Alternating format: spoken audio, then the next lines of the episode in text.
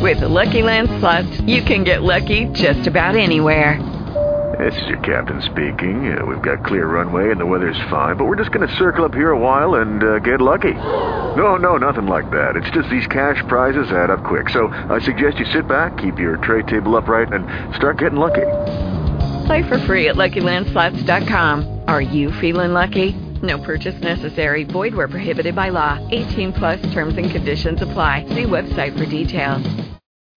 Blog Talk Radio.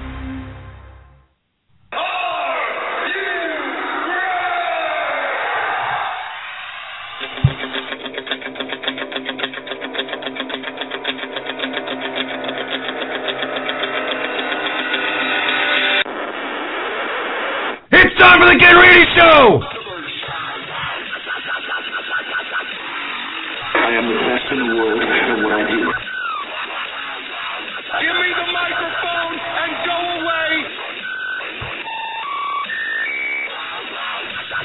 Best in pro wrestling talk. And that's the bottom line. Because Stone Cold Jackson.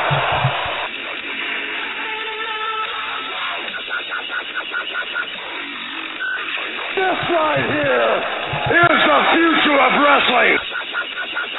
And it begins now.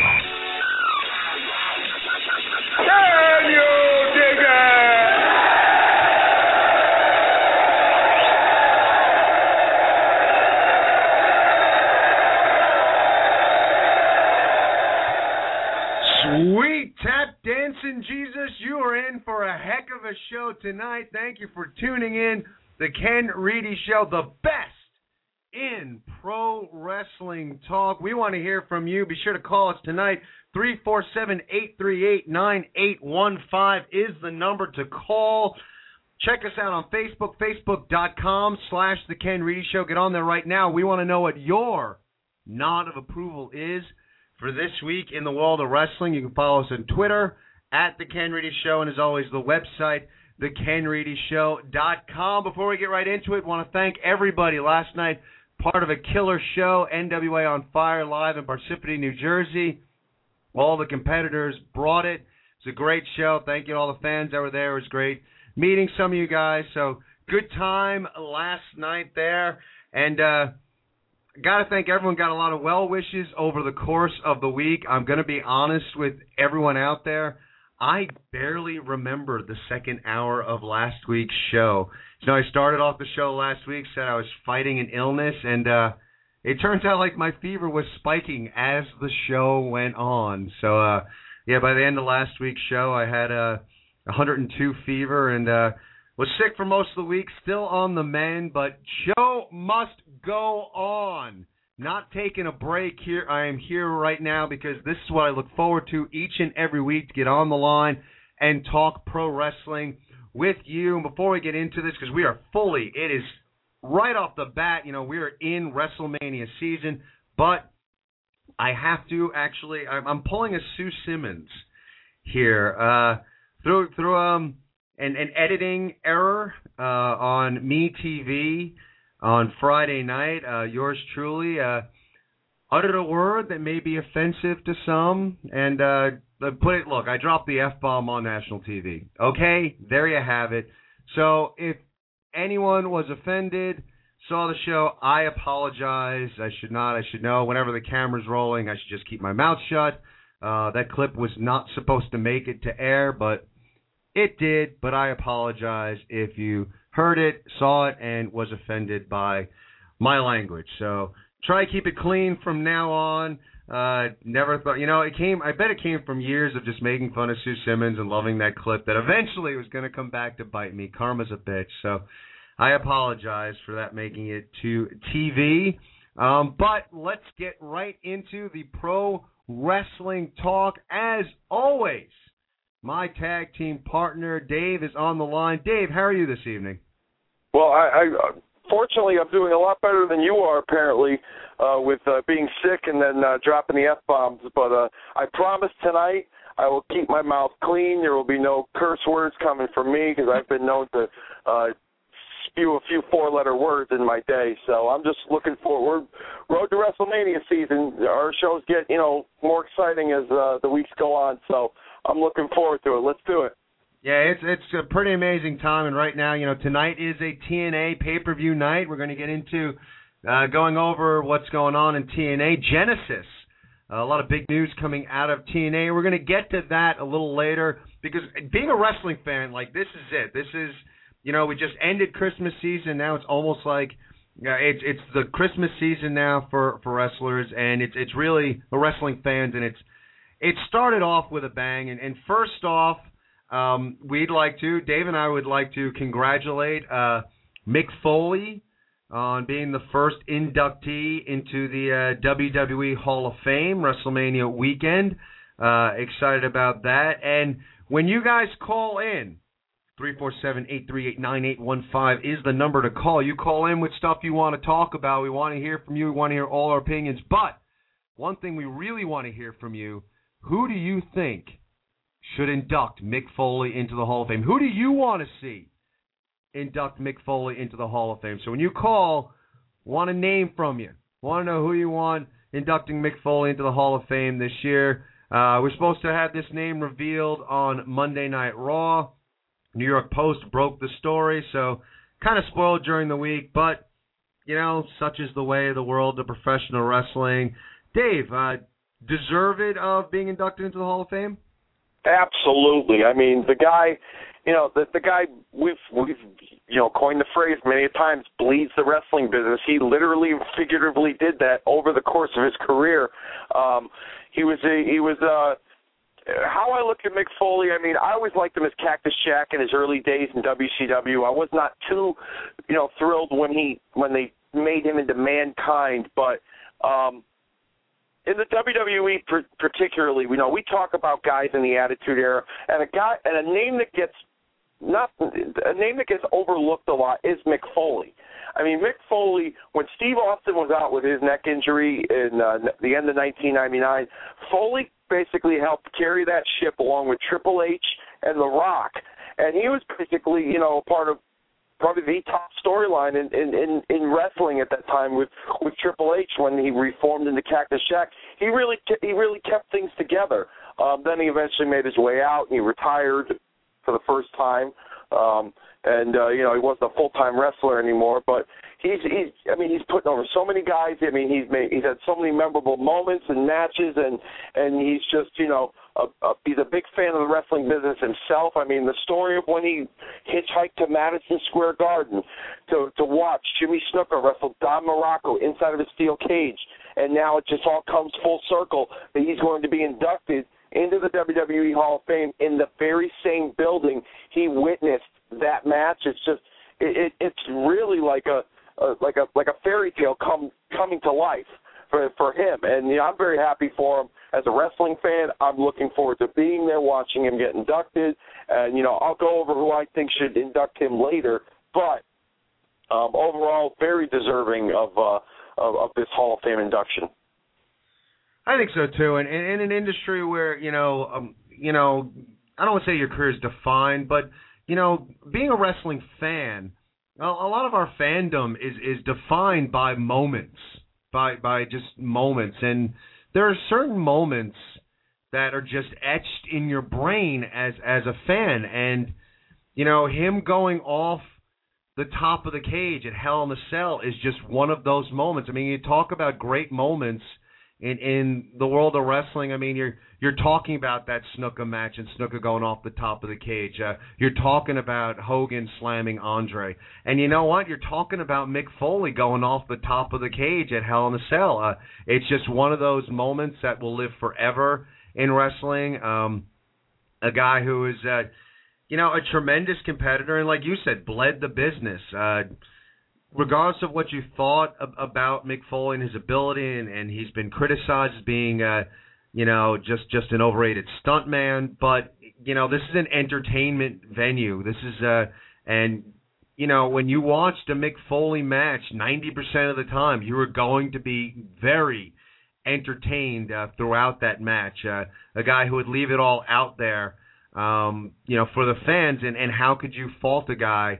who's going to do all that uh, just for the fans. So uh, very deserving of being in the Hall of Fame. And again, I'm excited to, that I'm going to be there.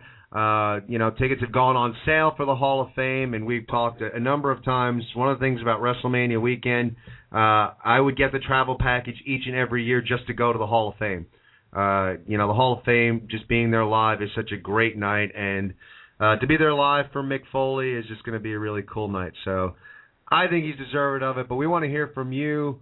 Let us know who you think should should induct him. Maybe, maybe Jimmy Snuka should induct him. That would that's a name that uh, would be interesting. But give us a call. Let us know who you should who should induct Mick Foley into the Hall of Fame. And you know WWE, man, they start off. I mean, you're here. It's New Year's, and we talked, and we were very critical here on this show that the holiday editions. Uh, TV editions of the WWE left a lot to be desired, but the new year hits and they are off and running clearly, wholeheartedly, smack dab. There you are, slap you in the face. WrestleMania season. Uh, let's start off, Dave. You know, there's so much to talk about, and let, let's try and break it down. First off, great newcomer Ryback on the rise, definitely over with the crowd, over with just about everybody except Mike Ferrara. Uh, I don't think anybody's over with Mike Ferrara except for Magic. like, well, we are. So I mean, I got we're we're a step ahead of Ryback as far as Mike Ferrara goes. So that's a good thing for us. Um, but have the, the tables, ladders, and chairs match finally for the WWE title. Um, you know, for for my money, predictable ending, but I I thought it was a good match, and I thought everything happened the way way it should. Your thoughts? I I agree. Um, I think there's time for Ryback to uh, to uh, to uh, you know have a have a solid run. This is this is this is prepping for you know the, for eventually the time when the time comes that they want to make him the guy. Um, and uh, I think this is you know just practice for him, and you know hoping that he can handle it and being in a high profile position like he's in, um, like he's been in for a few months now. I think he's handled it pretty well. Um, as far as where he goes after this, uh, there's a lot of different possibilities we can discuss as to where he goes for this. But he's going to be a relevant, relevant character on television.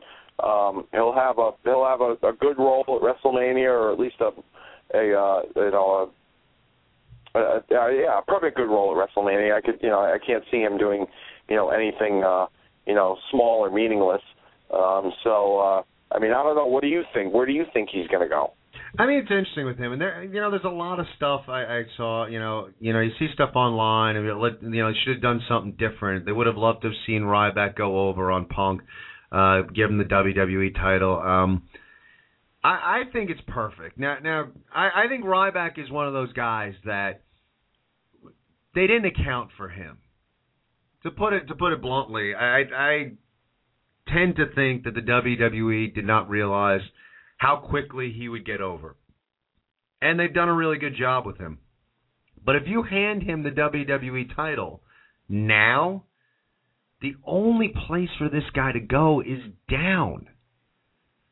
You know, it just it it, would have been granted, it would have been a meteoric rise. It would have been a great moment. I'm not going to say, but that, you know, we talk a lot on the show about short term and long term, giving you a slow burn on things.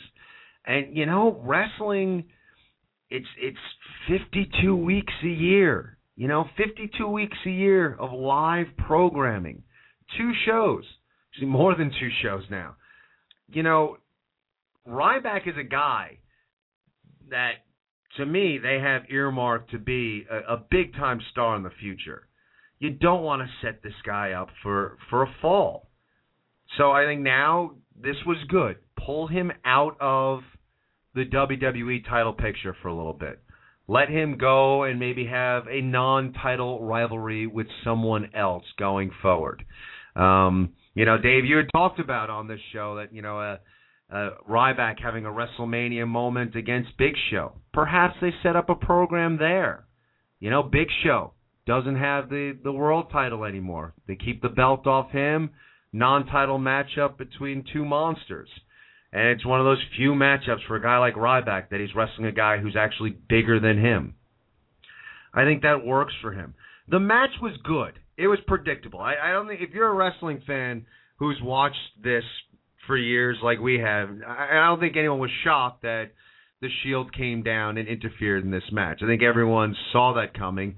But the match was brutal. It was entertaining. Um, the the two of them performed well. I think we're we're seeing as as time goes on that uh Ryback is a little more than a one trick pony. Um, you know, he could wrestle for some time. There's there's there's some talent there and uh you know, he's definitely a larger than life type figure and you know, you want to save a guy like that for the long haul. You don't want to give him the title just yet. I mean, just imagine right now, keep him away from the WWE title, and then what if he finally, you know, if he's still over and you keep building him and building him and building him, and then he wins the title, say it, say it's SummerSlam or something, it's to be just that much bigger. So I, I, I think it was good. I, you know, I did think it was one of the things they had to be really careful of was making Ryback look weak, so to speak, um, as far as having another loss to CM Punk. Um, you know, again, predictable ending, but you know, it's it's three guys come in, so essentially it's it's four on one. Uh, I don't know. I, I don't think Ryback really looks any weaker right now. Uh, you know, it's it's not the best case scenario, but I think it was one of those things creatively that Ryback's popularity almost painted them into a corner. And what can we do to, you know, keep the title off him, but kind of keep them looking strong? And that that was, you know, best case scenario. Have the Shield come down again, and you know, predictable ending. But I thought the match was was good. I mean, your thoughts on the ending?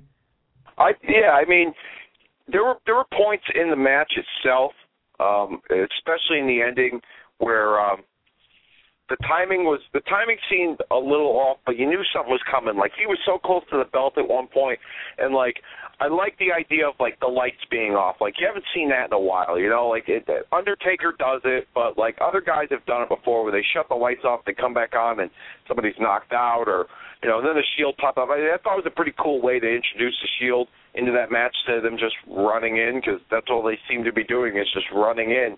Um, but um, you know, even when he like put Punk through the table, like there were some moments in that match. Yeah, we, we knew what was going to happen, but there were just glitches in that match, at least in my opinion, as a fan, not being a not being a mark and not being somebody who basically studies this, you know, the the, the business itself, but as a fan, I watched it and I was like, wait a minute, are they going to try and pull one over on the internet audience and maybe have Ryback win the title? I mean, he was so close to grabbing it.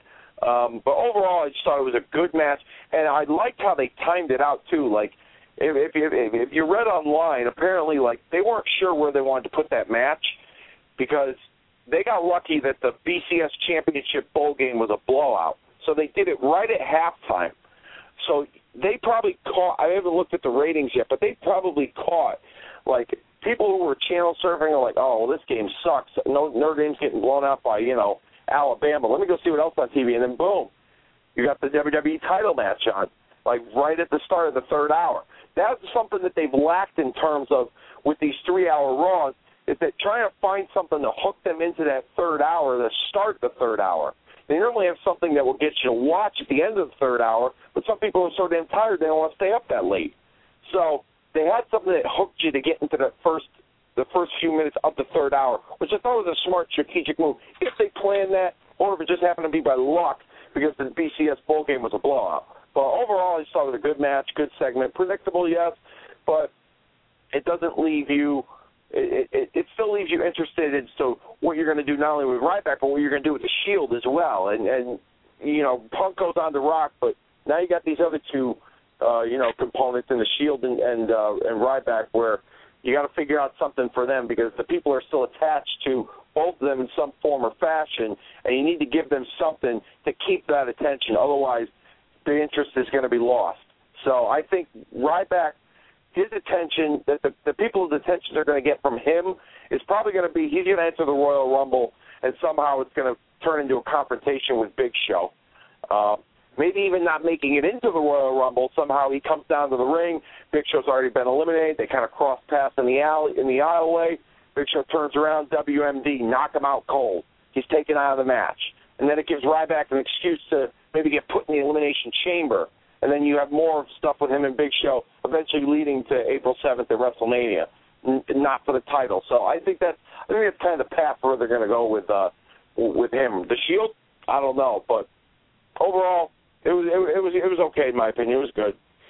Yeah, I thought it was good, and let, let's go. Like as, as we we go and we we try to you know see where everything's going. I mean, obviously you, you have that match, and then uh, a beaten and bloodied CM Punk back out to the ring to cut us another pipe bomb, uh, another tremendous promo uh, from CM Punk, and, and it's great when he's just allowed to let loose. Uh, we have it on good authority that there was no script to that promo. Nobody uh, I should say nobody, but most people in the back did not know what he was going to say, and uh, tremendous promo coming out there. Uh, you know, really some some significant heel work, uh, insulting guys like uh, Brodus Clay and and uh, creative, and and primarily going after the crowd. And, and every time the crowd would start chanting something, he would kind of say, "See, look, you're doing it again." Um, I, I thought it was a, a tremendous promo, and it was it was a great promo because the way he structured it and the way he did it,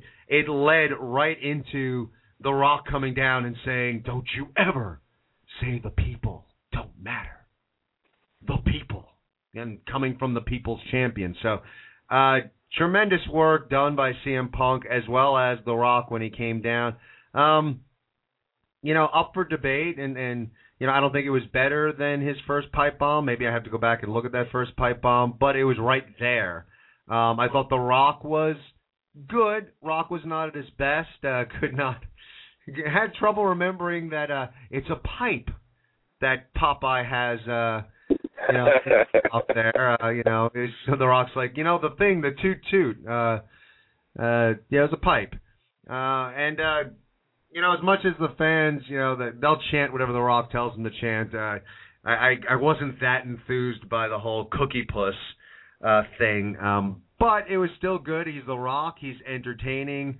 Uh, he cut a good promo. Uh, I love the fact that The Rock uh, pointed out that uh, you know when he used the Popeye reference, it was like you look like Popeye on crack in reference to uh, him being straight edge. Because I've always like I look at him and I'm like, this guy looks like he's drinking till dawn and waking up in a gutter somewhere, but he's straight edged. So, uh, you know, I thought that was funny. The Rock pointed that out. So you had two guys going back and forth uh, on the mic, two guys who are very good on the mic, and it's fun for the internet wrestling community because, look, you can say who you want, and and I know for Internet wrestling fans, I know CM Punk is kind of their darling, and it's fun to say, well, CM Punk won that exchange. Uh, I don't know, and that's what's great about it. You you could tell you could tell me The Rock won that exchange. You can tell me that CM Punk won that exchange. I don't know. 50-50 split. Both of them held their own. Both of them were entertaining. One was clearly the face. One was clearly the heel. Very entertaining TV, and it got you really pumped to see these two guys finally get in the ring at the Royal Rumble. Your thoughts? Yeah. Um, aside from you know him not figuring out you know that it was a pipe that goes in Popeye's mouth, and then the the the, the cookie puss. I think he I think he didn't know what he was going to say, and he just you know that was the first thing that came out of his mouth with the cookie puss reference. Uh, the intensity was there.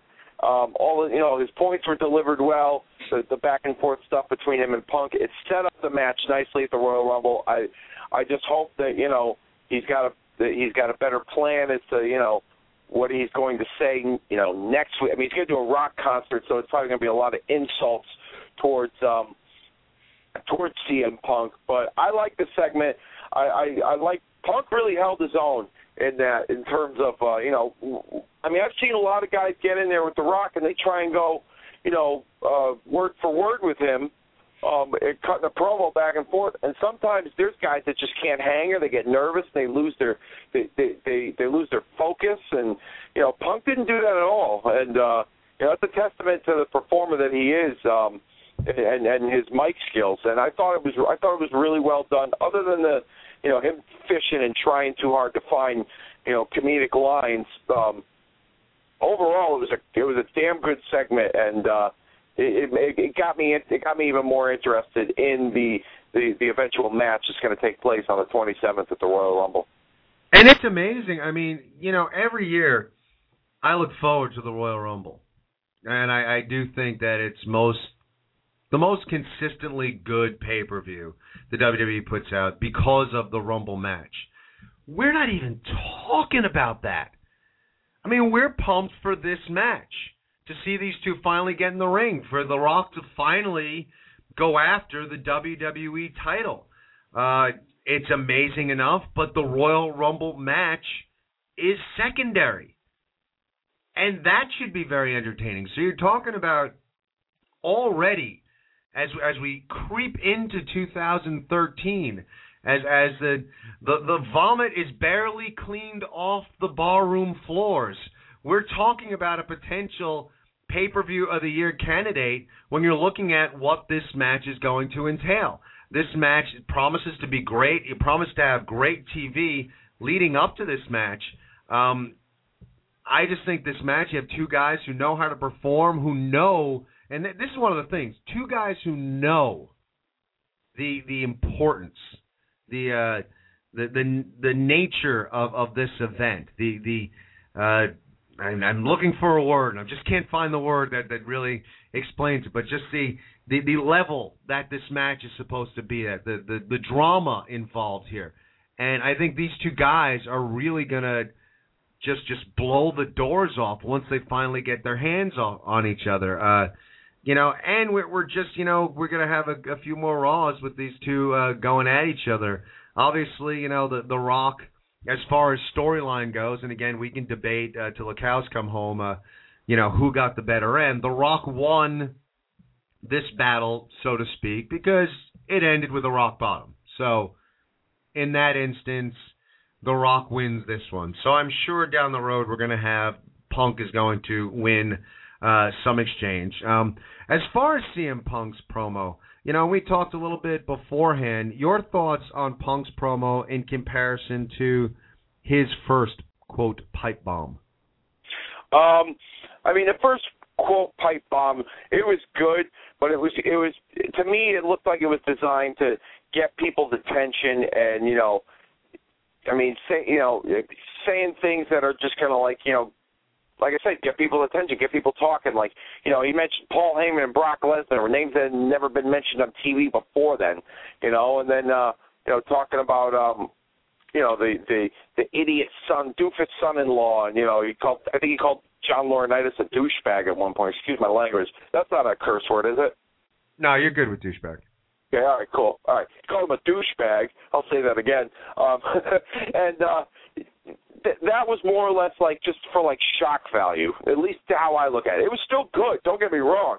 It was still good. I will disagree with Dave LaGreca saying that was like one of the top ten promos of all time because I, I I do not agree with that. But however, I will say that this one that just that took place on Monday before The Rock came out, it was very well thought out. There was there was there was reasons behind it, and it made people think more in terms of CM Punk as a character and a person, and it just it just got to me it got this viewer thinking more or less than um, than than the actual shock value. You know, like it like like you said earlier, he mentioned, you know, oh, you people, you know, there you go again. You're chanting it, you know, you're, you, I'm, you, you know, you think I'm pandering to you by saying, like, you know what I mean? Like, it's a real like thick heel move for him to do that, you know, and, and just overall just calling them losers and everything else. Like the whole thing was just set up so well, um, and it just fits with his character because like he's synonymous with pipe bomb.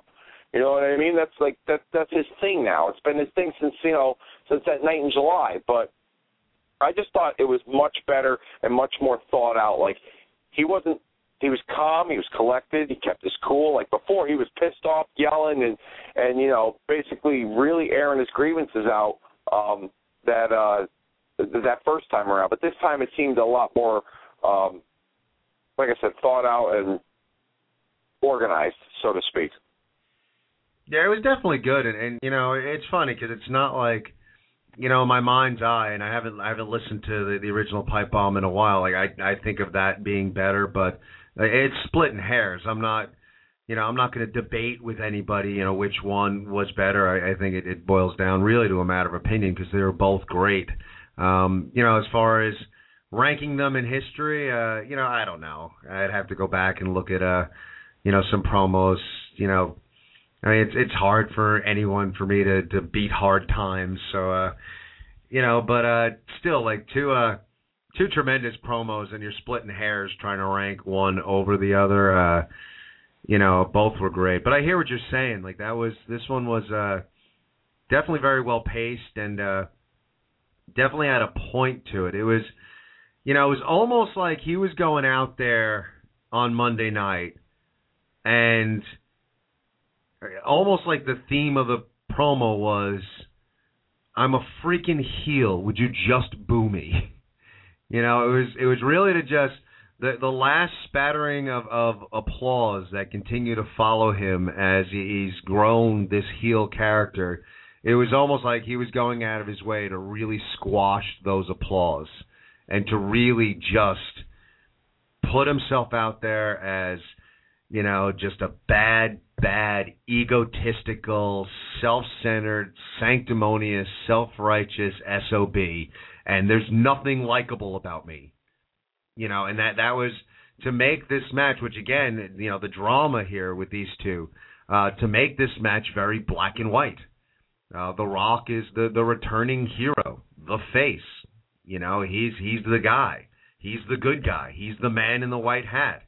And CM Punk firmly putting himself in a position to be the guy in the black hat, to be the villain, to be the the evil that has to be vanquished by our, our hero. It just it was it was just something that was really, really well done uh, between the two of them. And Monday Night Raw was one of those things that, uh, you know, it was a show that uh, there were some good moments, there were some bad moments, uh, but definitely ended really strong with the uh, Ryback Punk match and the promos between uh, Rock and CM Punk. So. Uh, very excited moving into this WrestleMania season. And let's, you know, why don't we go out to the phone calls? Because we actually have a full bank of calls. 347 838 9815 is the number to call. Again, that number is 347 838 9815. And let's go. We should start off with our friend Tony. So let's hear. Tony, are you there? Yep. How you guys doing? Doing all right. How are you?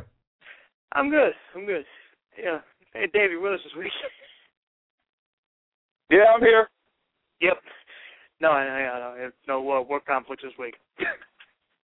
yeah, no, no, no work conflict. Uh, yeah, I'm, I'm back on board. Awesome. So yeah, I've been listening to what you were saying. Yeah, um, I agree. You know, the punk uh, rock um at the end. I mean, I wasn't really looking at you know, so it's like you know who got the better of who. I was just you know watching. I'm just like this is you know this, this is great stuff here. You know, I just thought that um you know, for the you know for the first Raw of the of the of the year, I, I actually thought most of the show, except for the start, was was really good. You know, I I thought that they really you know put put on a good show. You know, I like you know Punk and um, Ryback to TLC. I you know I mean it, it, yeah the finish was predictable, but you know I mean it, you know predictable isn't always bad. You know, it's like you know having the Shield come in and lay him out or whatever happened. Uh, you know, I mean I you know. I'm, you knew CM Punk was going to win, but even like you know, like you were saying, you know, it's like if they do put the belt on Ryback, it is kind of like okay, the guy you know the guy gets the belt. Where do you go from there? If they you know if that ever you know if they ever do put the title on him. Um, right. I mean, I think you just have to develop a little more. You bring up a good point. I mean, the show started off, um, you know, which was a shame. I mean, you know, look, I I thought it was a good match between Cena and Ziggler. So a good match to start off, but man, the exchange between the two of them to start off the the show was was really bad. Um, borderline yeah. embarrassing. Uh, and you know, you know, I I just thought, oh my god, this is how, and I thought, oh my god, the first show, the first Raw of 2013, this is going to be really painful. But thankfully, that didn't happen.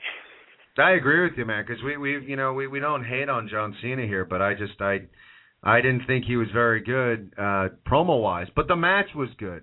Uh, the only like criticism I would have with Monday Night Raw is I, you know, I get it, and, and people say, you know, some old time wrestling fans they love to say, you know, they they need to bring back jobbers. Uh, you know, like we grew up with with guys who were quote jobbers. We have jobbers. We have 3MB. Okay, there yeah. there are jobbers. uh, that that are on. You know, maybe their characters a little more developed than they were years ago. Tensai. Um, Tensai's a jobber. Zack Ryder, even Santino. Yeah, they got jobbers all right.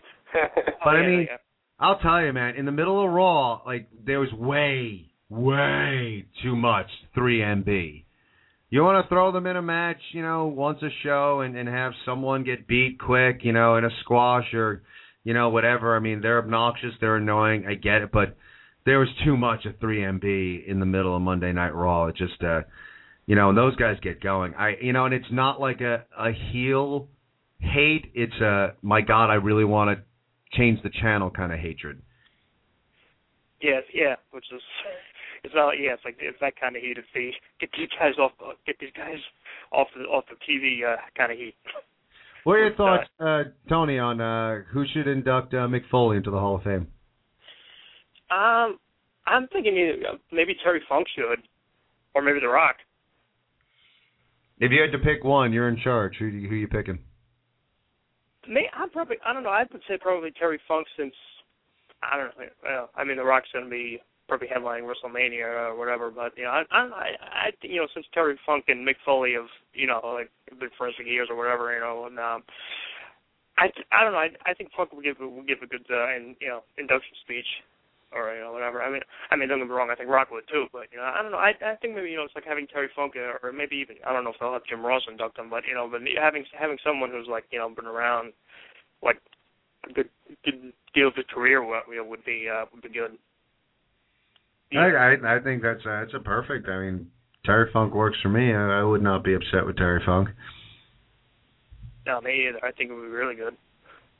Tony, always a pleasure. Thanks for uh, giving us a call and guys out there, remember Tony is our guest blogger each and every week. He he blogs on uh, Impact, Raw, and SmackDown. Go to thekenreedyshow.com and check out Tony's blogs. Tony, thanks a lot. We'll talk to you next week. Yeah, absolutely. Cool. Take it easy, man. You too. And we have a full bank of calls. So we're going to stick with the phones right now. Uh, let's see, where do we want to go? I'll go here because we have a call from Connecticut. Caller, are you there? Hey, Ken, how's it going? Good. How are you? Who's this? This is Colin. Uh, Colin from Connecticut. Hey, Colin. How you doing, man? Good. How's it going, guys? I'm enjoying the show a lot. I, I love listening to you guys. Thanks a lot. Appreciate it. What do you got for us this week? I wanted to chime in on the Punk promo, and you know, I thought it was good. Um, I thought he did a great job of getting the point he wanted, like you said, of becoming that heel. You know, a lot of people who are you know smart fans will cheer him anyway, just to kind of be ironic. But I think the problem where it fell short a little bit for me is that it, the word pipe bomb, that's kind of like an organic thing, and the way it was like set up backstage that he was going to go give a pipe bomb, I don't think that's how you do that. You know, you want you want it to kind of be a shock value when you're sitting there and you're watching it and you know it's coming. You're like, okay, he's going to come out here and, and quote unquote shoot on something and that kind of that kind of took away the the fact of the pipe bomb a little bit for me too. And the other thing what kind of made it a little phony was that whole commercial break in the middle of it where it was obvious that it was so set up that writer that came on or whoever the time guy came on this on the ring and they kind of wanted to get it like oh well this isn't supposed to be happening when really it just came across as phony to me. And uh you know that's not really what you get from punk. It's usually an organic like oh we don't we don't know what he's going to say but when you throw that like written into there like oh we're going to need a commercial break it just kind of takes away like the the zing factor to it. I don't know if you agree with at that at all. Yeah, that's a good point. It didn't take away a lot for me, but it did because it it did seem uh contrived. Like when when he jumped up on the apron, I'm like, all right, that that's not for real. Like it, it almost would have been better if they just cut to commercial in the middle of his in the middle of his promo, just so you, that made you wonder. Like, did they cut right, him exactly. off? Like, supposed to happen? Punk is supposed to be like almost on like a renegade on his own. I don't care if there's commercial breaks. Cut the mic on me cut away from me, but you're gonna come like you know what I mean? It's like when it's written in like that, it just kind of I was like, oh really, you know? Um, but I thought um, I thought it was a good show despite the horrible, horrible. It's almost like a, a football analogy. Analogy. It's like you're down 21 points already after that that Cena promo, but thankfully because of that football game was on that night, I think a lot of viewers did come back and started watching it, and it ended up being pretty good despite the 3MB and everything. And um, my question going forward is uh, obviously, I think at this point we all can kind of say that the Shield is working for for Punk. It just has not been revealed yet. I think they're waiting for the right time. So I want to throw out there the idea of maybe the Shield costing The Rock the title at the Rumble in some shape or form, and that kind of leading to The Rock fighting the Shield at WrestleMania instead of maybe the title match that we all think he's going to be in.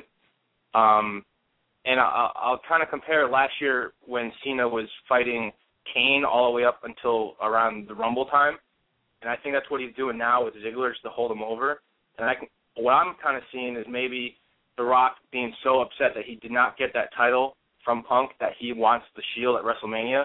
And the only guy who he's earned his respect in the last year is John Cena, the way he wrestles and fights, and he wants to tag with John Cena to take on the Shield at WrestleMania, leaving Punk to maybe go after Taker. What do you think about that?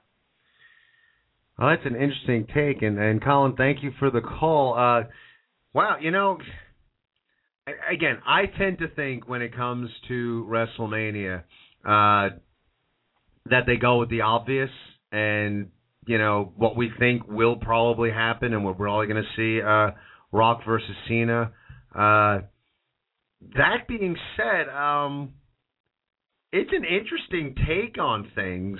Uh, you know, for for The Rock to come out and say, you know, one thing I do know you about you, John Cena, is that I can trust you and you're a straightforward kind of guy. Uh, it would be. I don't think. I I don't think that's going to happen. But would I be outraged? I think it would be an interesting take if they went in that direction. I just don't think it's the direction they're going to go in. Your thoughts, Dave? Yeah, I mean, that's that that's a that's a pretty. I mean, that's a cool idea. Um, it help, it would help you know put the Shield over in terms of uh, you know um, credibility towards the, with the audience and being in the you know the same ring as John Cena and The Rock. However, on a stage like that at WrestleMania, you want to put three basically, you know. I mean, they're not rookie. I mean, I heard Roman Reigns. You know, he's a, he's pretty much a rookie, but you know, Seth Rollins and Ambrose, they've been you know they've they, they've been you know tra- doing the indie scene for a while. They're they're basically rookies to like a grander scale, like WrestleMania. You want to put those three guys in the ring with two guys like John Cena and The Rock? It would make John Cena and The Rock look bad if things were to go bad. And then of course the blame would go on not the veterans but the rookies. Um, so I don't think that they they they want to take that chance. So I think it'd be a cool idea if they did like a three on two handicap match and playing off of Cena and Rock from last year. Now this year they're teaming. Yeah, I think it would be a cool idea. I just don't think that's where the company would go. Um, and I wouldn't be outraged either. But I do see the um, Rock and Cena locking it up at some point. Yeah, I agree with you. I mean, I again, it's it's an interesting idea, but uh, and it's cool. Like you know, it's it's one of those things that it's WrestleMania, and that's a thing that kind of sticks with me. That uh, you know, I don't think they would do that for WrestleMania. I think they're, you know, again, those are the obvious uh, matches. Um, if there was an, it wasn't WrestleMania season and The Rock has to be back and uh we're going into some, you know, other pay per view, uh, you know, Night of Champions, uh TLC, Extreme Rules, something like that. Yeah, I think that sets up nicely for uh, you know, Rock to say, Hey, you know, you're the only guy I trust here, and though we haven't seen eye to eye, we need to take care of the Shield. Uh, it's just a tough sell that I that they would do that for WrestleMania. We're going to stick with the phones right now. We're going to go. We got Mr. Trivia on the line. Mr. Trivia, are you there? Yeah. Hey, how you doing, guys? Doing all right. How are you? Good. Hey, Dave. Welcome back. Uh, I, I called the show last week, and uh, you were tied up. I didn't get a chance to talk to you, so welcome back this evening. Well, thank you very much. Uh, Ken, a couple of points I'd like to touch on with you. First of all, my pick, well, what I'd like to see induct Mick Foley into the Hall of Fame is Ken Reedy, but I don't think that's going to happen. But I've, I've made um, my name known that I'm available for the night, but I haven't gotten a call yet. Well, I think that would be a good idea. But uh, like that caller said, I think it's either going to be Rock or Terry Funk. You know, one hardcore legend to another, which would be uh, which would be real good. And Rock, you know, with them being Rock and Sock Connection and all. Um, and yeah, the um, the Rock and Punk thing at the end of the show Monday night. I mean, that was that was just fabulous. That was tell you the last couple of Monday Night Raws I've seen have been like, to me, they've really been up there. I mean, like I said, they they got to try and find stuff to fill the three-hour time slot with, and you know they're they're stepping it up a little bit now with WrestleMania season coming up. Like you said, you know they want to get all this uh, all this uh, stuff going on with the matches, and you know I wasn't. I kind of figured the uh, you know it was going to have an ending like that to the Ryback match, but the guy was the guy that called before. I think it was Tony, or it was either you or Tony mentioned something about how how it was predictable, how you knew CM Punk was going to win. Um, possibly, yeah, but I'm would it make it kind of sound a little um backwards if was the Alberto Del Rio Big Show match predictable? Did anybody know Alberto Del Rio was going to win? And you made a good point that now it's a good time for Dolph Ziggler to cash in his money in the bank with Del Rio. Um, you know, how would you uh, how would you play that up? Would you play that up as him cashing it in at the Royal Rumble? Would you cat or WrestleMania? How would you like to see that play out? Um, I think it opens itself up to a lot of options. I, I do think that Del Rio is going to be the guy that he cashes in on. Um, I, I, you know, it's tough with a guy like Big Show to, uh, you know, for anybody to beat him uh, and make it believable. Uh, you know, a guy like Ziggler uh, cashing in. You know, it's tough a guy Ziggler's size to make it believable to to beat a guy like Big Show. So um, I'm glad. I'm glad that Del Rio has the belt now. Uh, I loved their match. Um, was not. Oh, their match was awesome. Yeah, as much as it was a spoiler, so it was predictable when uh, SmackDown uh, uh, eventually came on. Uh, you know, I didn't see it coming when uh, WWE.com uh, reported that Del Rio won the world title. Uh, was something that I didn't see coming. So, uh, you know, I think it's good. I think uh, I, I it wouldn't surprise me at all if we see something uh, with Ziggler over the next uh, month or so where, you know, maybe have a rematch uh, with Del Rio and Big Show, and uh, Del Rio retains, but Big Show is pissed at the end and, and winds up hitting Del Rio with a weapon of mass destruction after the match is over. Um, you know, when he's unconscious and Ziggler comes down, I could see a scenario like that. I could see something at the uh, elimination chamber perhaps where whoever comes out of that with the belt uh, is so spent and then Ziggler comes down. I'm figuring something like that. I, I think we'll see Ziggler with the world title before WrestleMania. Uh, I think that's where we're going to see him cash in. What do you think, Dave? Um, as much as I'd like to see that, um, you know, I made mention of this at our pre-show meeting. I think with a lot of everything that's going on around WrestleMania season, especially at WrestleMania, um, I don't think we'll see Ziggler cash in at WrestleMania. Um, it, it could be Elimination Chamber, or it could be after um, WrestleMania. Um, from what I've been hearing, I've been hearing that they want to do Randy Orton and Sheamus as one of their top four matches for WrestleMania, which leads a lot of people to believe that that would be um, for the World Heavyweight Championship. Excuse me. So that one of them will get the World Heavyweight title at some point from Del Rio. Um, an idea that I thought of earlier this week is to um, to to keep Ziggler um, and his character relevant with this Money in the Bank is if they brought the Money in the Bank ladder match back to WrestleMania, and that Ziggler qualified for that match, so that now he's got the possibility of getting another briefcase while he's still currently holding one, which would make for an interesting story. And that, let's say, just for instance, if they opened up that that uh, with that match at WrestleMania and Ziggler lost, um, then you figure, okay, well he'll probably catch. You know, he lost the ladder match. You know, he, he might not cash it. Or if they were to give him a second briefcase, now he's got a choice of which title he wants to cash in on. So I thought of that as an idea something that they could possibly do with him. Um, but one way or another, I'm thinking I'm thinking either Elimination Chamber or after WrestleMania is when he's going to cash in the Money in the Bank contract.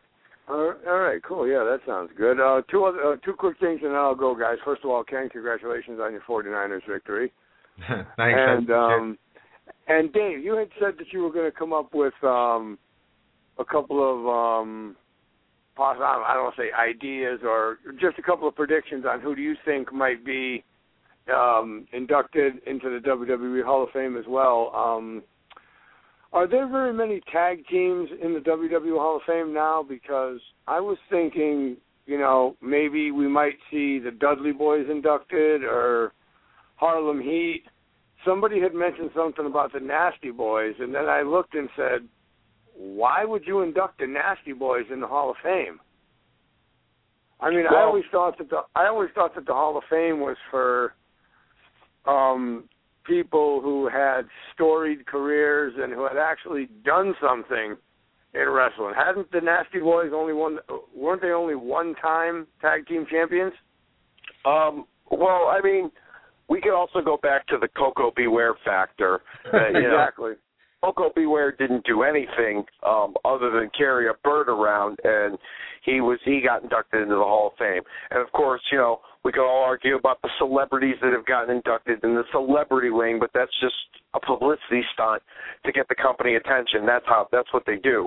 Um, when it comes to celebrities, uh, Nasty Boys names I've heard. I don't see. I don't really see. Uh, any reason why. But then again, like I said, Koko B. Ware. I mean, I can just keep going back to that. Um, they they won the I think they won the WWE Tag Team titles once, and they were WCW Tag Team champions a little while. Harlem Heat would be a good um, would be a good a, uh, a choice to go into the Hall of Fame. They're like ten or eleven time tag team champions or something along those lines. Um, you know, Booker T had a, had a great career. Stevie Ray, even in Harlem Heat, had a great career. Um, together as a tag team, they were a very successful team. I could see them going in.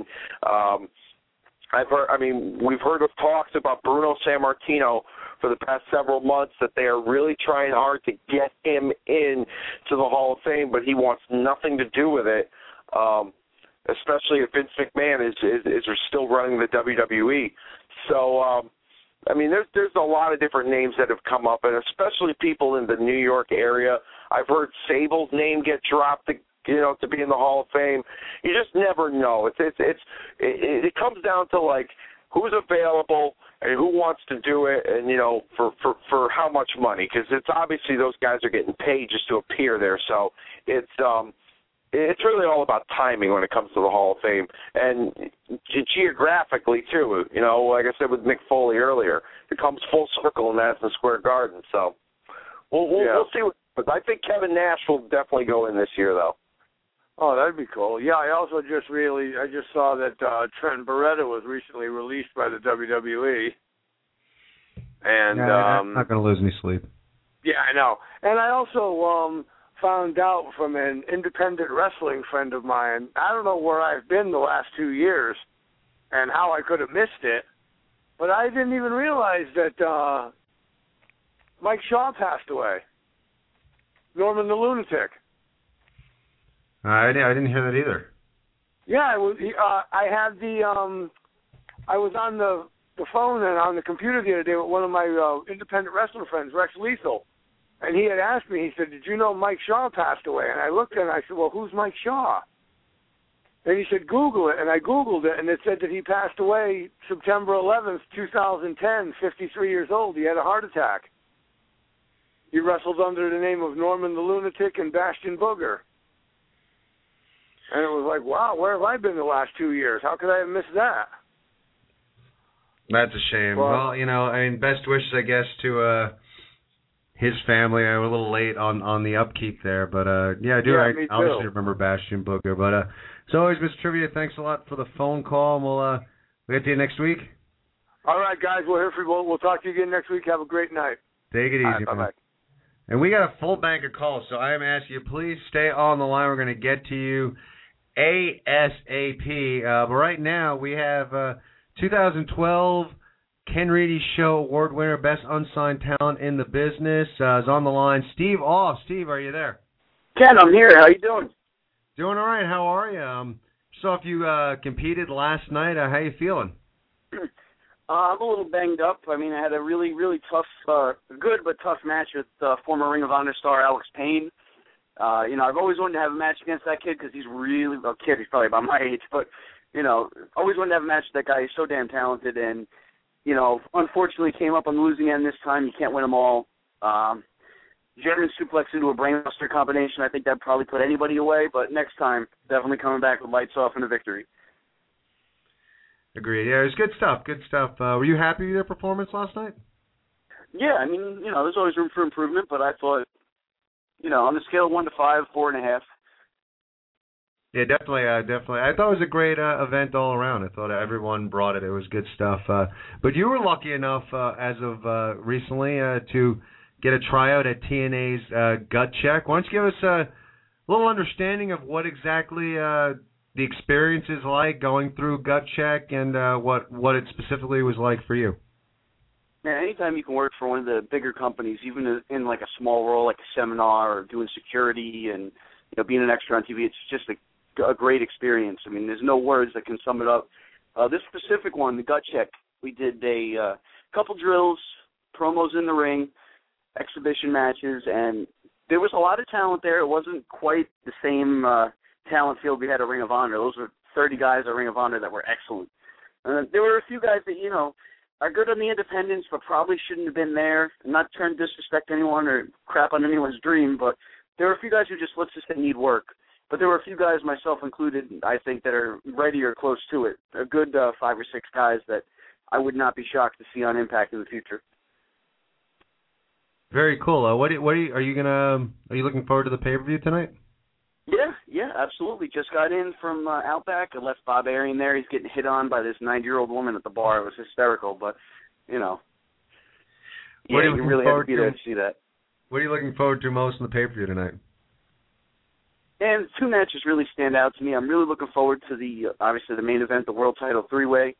Um, going with Austin Aries on this one, Ring of Honor alumni. Maybe I'm a little biased because of that, but I think Austin Aries up for the belt tonight. And the X Division match, that this whole like rebranding of the X Division, if you will, is just really intriguing to me. Rob Van Dam, you know, going after the X Division belt as a former multi-time world champion. I think that's, you know, it does a lot for that championship. It brings it up a great deal.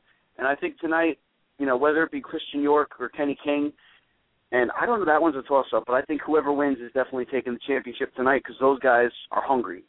You know, not that Van Dam's not, but you know he's been to the top of the mountain before. These guys, you know, except for very briefly, have not tasted much success on the big time. And I think whoever gets the win in that qualifying match is going to win the X Division championship tonight. If you were signed for to TNA, do you think that's where you would uh, slot yourself in? Would you see yourself as an X Division competitor? No, I'd see myself as the X Division champion, but yeah, absolutely. I mean, I I would love to compete and challenge myself to be in that division. You know, I'm used to going against guys bigger than me and you know making them tap out or beating them up somehow, you know, in another way. But yeah, I think being the X Division is the ideal spot, at least to start out in. Cool. I definitely see in the X division. Uh, switching gears a little bit, we've been talking a lot tonight. You know, we're in WrestleMania season, and we're talking about Mick Foley getting inducted into the WWE Hall of Fame. Uh, who would you like to see uh, induct Mick Foley? Man, let me just say, Mick Foley, one of the nicest guys I've ever met. He's the first pro wrestler I ever met. Got a lot of respect for the guy. Glad he's finally getting his spot in the Hall of Fame. Um, as far as who can induct him, I would say either The Rock or Terry Funk because those are the two guys he's you know professionally and personally most associated with, or the Undertaker. But I don't think with his dark side of whatever dead man game, you know, I don't think he's going to be able to pull that off. But I would say Undertaker or Terry Funk. Yeah, it seems like those are the names that are being thrown around. Uh, Terry Funk and Rock are getting the the most uh, spoken about tonight on the show. Uh, before we let you go, uh, where can we see Steve off uh, in the upcoming weeks? Yeah, I'm taking a week or two off just because you know my body's really pretty beat up. I've been going ten years nonstop, but I got a couple shows coming up in February and March. I'll be announcing the dates shortly once they're confirmed with NWA on Fire and BWO, possibly NWA Dog too. They're going to get back to me on if they're running before April, May. Um, Facebook.com slash Steve Off, Twitter at Steve Off, and check either one of them. I'll be announcing show dates once I have them. Very cool, Steve. Thanks a lot for giving us a call. We'll talk to you real soon. Awesome, man. Thank you. All right, take care, man. Bye bye. Well, that's cool. That'd be awesome, man. If if Steve wound up getting signed by TNA, doing the gut check, 2012 best unsigned talent on the Ken Reedy Show. And good for him, man. Definitely uh, trying to make some noise in this business. Yeah, no, absolutely. Uh, Steve's, you know, one of the hardest working guys I know, and uh, you know, I'm in his corner. I, I hope big things for him in 2013. Like I said on uh, the awards show the other night. And and deserve it taking some time off. I mean, it's amazing. Like some of, you know, I mean, we talk a lot about you know the WWE and their schedule, and granted, it is crazy. Um, but the WWE has their trainers and and you know stuff, and they go back to a you know nice locker room, and you know they're getting paid obviously a little bit more. Uh, you know, some of these indie guys, you know, Steve Off included. I mean, it's each and every weekend. It's uh, you know, you never know what kind of ring you're going to be in, what the condition is. Uh, you know, it's it's a, it's just a hard hitting lifestyle, and you know, when you see these guys going, and we've had a lot of indie guys on here. We've you know, we've had Steve, we've had uh, Tristan Law's been on. Uh, you know, these guys they go in week in and week out, and just their body takes a beating, and uh, you know, sometimes you just got to take some time off. So uh, enjoy your time off, but. I'm sure you know we've talked to Steve enough times that he's probably going to get antsy uh, with his time off, and uh, he'll be getting back in the ring uh, real, real soon. But uh, callers, you know, thank you so much tonight supporting uh, our show. We uh, tremendous bank of calls, so we're going to get right back to you on the other side of the update. But right now, it is time for the Dave 5 50 50 News Report. Thank you very much, Ken. This is the Day 5 News Report, only heard on the Ken Reedy Show, only on blogtalkradio.com, and surprisingly enough, I'm allowed to do this news report because of Mike Ferrara. Yeah. A top story this week is the potential signing of independent wrestling star El Generico to the WWE. Although Generico's signing is not 100% confirmed, sources say he has pulled out of numerous independent dates and is undergoing the required physicals upon entering the WWE. At last night's Pro Wrestling Guerrilla show, Generico teamed with Ring of Honor star Kevin Steen in a tag team tournament and lost to former TNA tag team the Young Bucks in the finals. After the match, Steen and Generico both embraced in the ring and got very emotional, which led to the entire locker room coming out and enjoy, or excuse me, joining in on the apparent going away party for Generico. No word on yet if Generico is going to report to developmental NXT or right to the main roster in WWE. With the announcement earlier of Mick Foley heading into the WWE Hall of Fame class of 2013, a few new names have been mentioned to join Foley in Madison Square Garden this year. Those names include Kevin Nash, Bob Backlund, Mr. T, and Trish Stratus have all been discussed, but the most talked about name that came up this week and is strongly considered to go into the Hall of Fame is the late Bam Bam Bigelow. Bigelow, an Asbury Park, New Jersey native, headlined WrestleMania 11 from my hometown of Hartford, Connecticut, against former New York Giants linebacker Lawrence Taylor. And rumors circulate that Vince McMahon is strongly considering inducting the Beast from the East. In our third story this week, WWE NXT developmental trainer Bill DeMott, formerly known as Hugh Morris, was released this week from his contract. DeMott, who took the job in June of last year replacing Dr. Tom Pritchard, has reportedly been replaced by newly acquired NXT trainer Badass Billy Gunn. Many sources believe that DeMott would not be in this position for long and would be let go once Triple H got more control of the NXT territory. Speaking of releases, according to Pro Wrestling Syndicate, the WWE released Trent Barreta on Friday. As news came of this, the promotion then announced Barreta will face TNA X Division star Sanjay Dutt on one of their two shows during WrestleMania weekend. And in our final story this week, the, the NWA, the National Wrestling Alliance, sent out a press release noting that Brian Wilcott won the NWA North American Championship from Carson on Thursday evening at NWA Houston's Next Level 2013 event. Wilcott becomes the 39th North American champion since Greg the Hammer Valentine was awarded the title in October of 1994. And you just heard him, one of the stars of the Gun Show. Check him out, Steve Off, along with Bob Arian and El Rotundo Genioso. I'm assuming right now the cameras are rolling it out back as Bob Arian and this 90 year old woman are sipping back on some Mai Tais and a, uh, and a, and a blooming onion. Check him out, YouTube slash Steve Off, The Gun Show. And there you have it. That was the Dave 5 News Report, brought to you by me, Dave Rosenbluth. Only heard here on The Ken Reedy Show. Ken, let's kick this second hour into high gear, brother. Sounds good. And you know, we have some breaking news here. Uh, our friends over at CTWE Pro Wrestling in Connecticut, um, they actually have signed Trent Barreta. Uh, Saturday, May 4th, at their event in Bethany, Connecticut, Brickomania 5. So uh, Trent Barreta hitting the ground running, uh, getting some jobs out there after being uh, released. So, uh, you know, and they're saying there will be some more releases to come. So, you know, it's unfortunate. That's the way the WWE goes. They have these these mass uh, releases, but uh, Trent Barreta out of a job. What can you do? But let's go back out to the phones, shall we? Is let's go right here. Uh, Justin, are you there? Hi, Ken. Hey, Justin, how are you? Good. So, are you excited about Mick Foley getting inducted into the Hall of Fame? Yes, I am.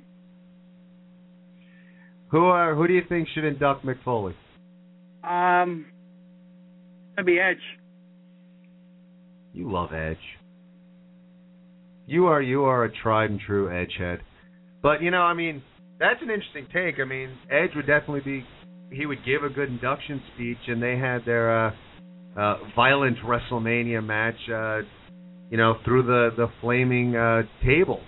So, uh, you know, Edge would definitely be a candidate. First time, Justin. First time we've heard Edge over the course of the show. So, candidates to induct Mick Foley. We have Edge, The Rock, and Terry Funk have come up as as names.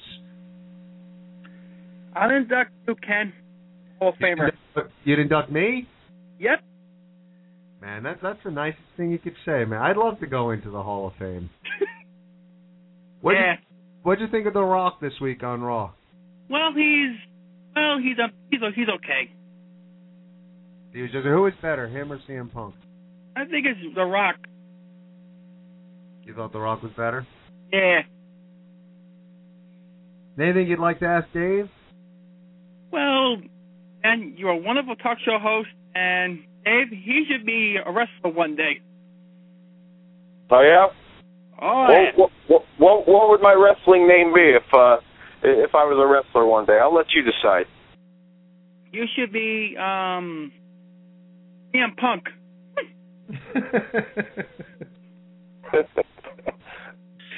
that name's been taken, but then, what about if, if it was Dave versus CM Punk? Yeah, he'll he'll win the WWE title. You think Dave All would right. win? He'll win the WWE title.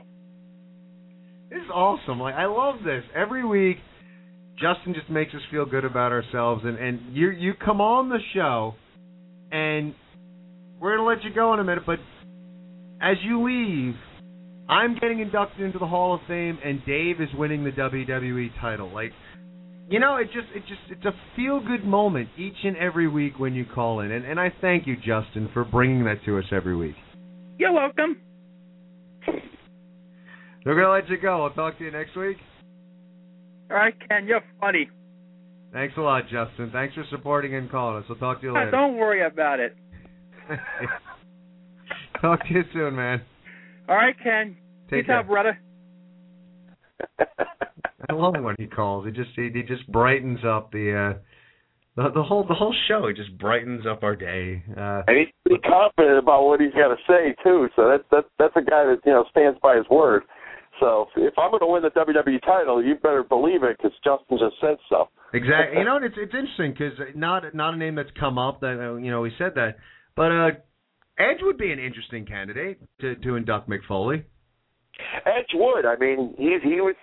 You know, you had that WrestleMania match, but you know, if you go back and you look, you know, with the history with uh with Edge and McFoley, Foley, when Edge and Christian were like in the height of their tag team run as champions, they had a lot of interactions with Mick Foley when Mick Foley was the commissioner of a lot. You know, I, mean, I don't know if you remember, but there were like weeks on end where like Edge and Christian like came up with like excuse after excuse as to why they couldn't defend the titles. I think I even remember one week they told Foley that they had genital warts and they couldn't they couldn't defend the they couldn't defend the title. I'm serious. I swear to God, I'm not making this up. And it was just it, the the inter, it was some of the most entertaining stuff between the three of them.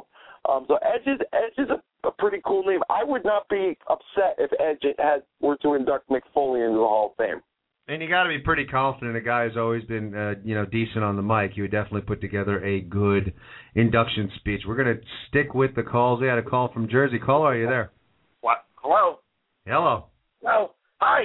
Uh, I heard my name, senor, on the radio. Oh, it's El Rotundo Genioso. Yes, how you doing, senor? I'm Doing all right, El Rotundo. How are you? I'm doing good. Uh, I just walked out of Outback because uh, Senor Bob Arian was making out with some old woman. uh, so I didn't want to get in trouble, and I kept my mouth shut, and I just left. So now I'm walking home, and I'm trying to get back to Senor Steve off. So who who who paid the tab? Uh, oh, I knew I forgot something. oh well, that I'll leave it to Bob Arian to pay. but I I heard my name on the radio and I had to call and say hi. was was the woman at least good looking? Ah, uh, she, she looks like Betty White on crack. that I don't know if that's a good thing. I don't even know who that is. I, you know, we're all over each other, and it was gross. And I ate my chicken and I left. What'd you have to eat? I ate I ate chicken. I had I had a piece of chicken and it was delicious. It was good.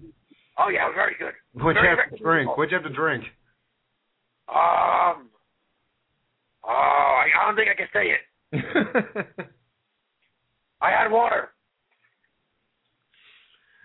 Well, El I, I Rotundo. Yes, that's um, me. Now, your thoughts. We're talking a lot about the WWE Hall of Fame. Who do you think should induct Mick Foley this year? Oh, I think Terry Funk would be a good option.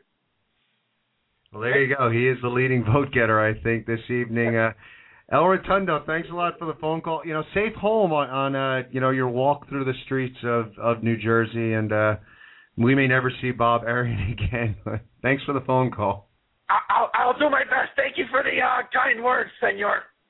Take care. Bye bye. I think Bob Arian's going to do security detail at the nursing home after he marries this old broad.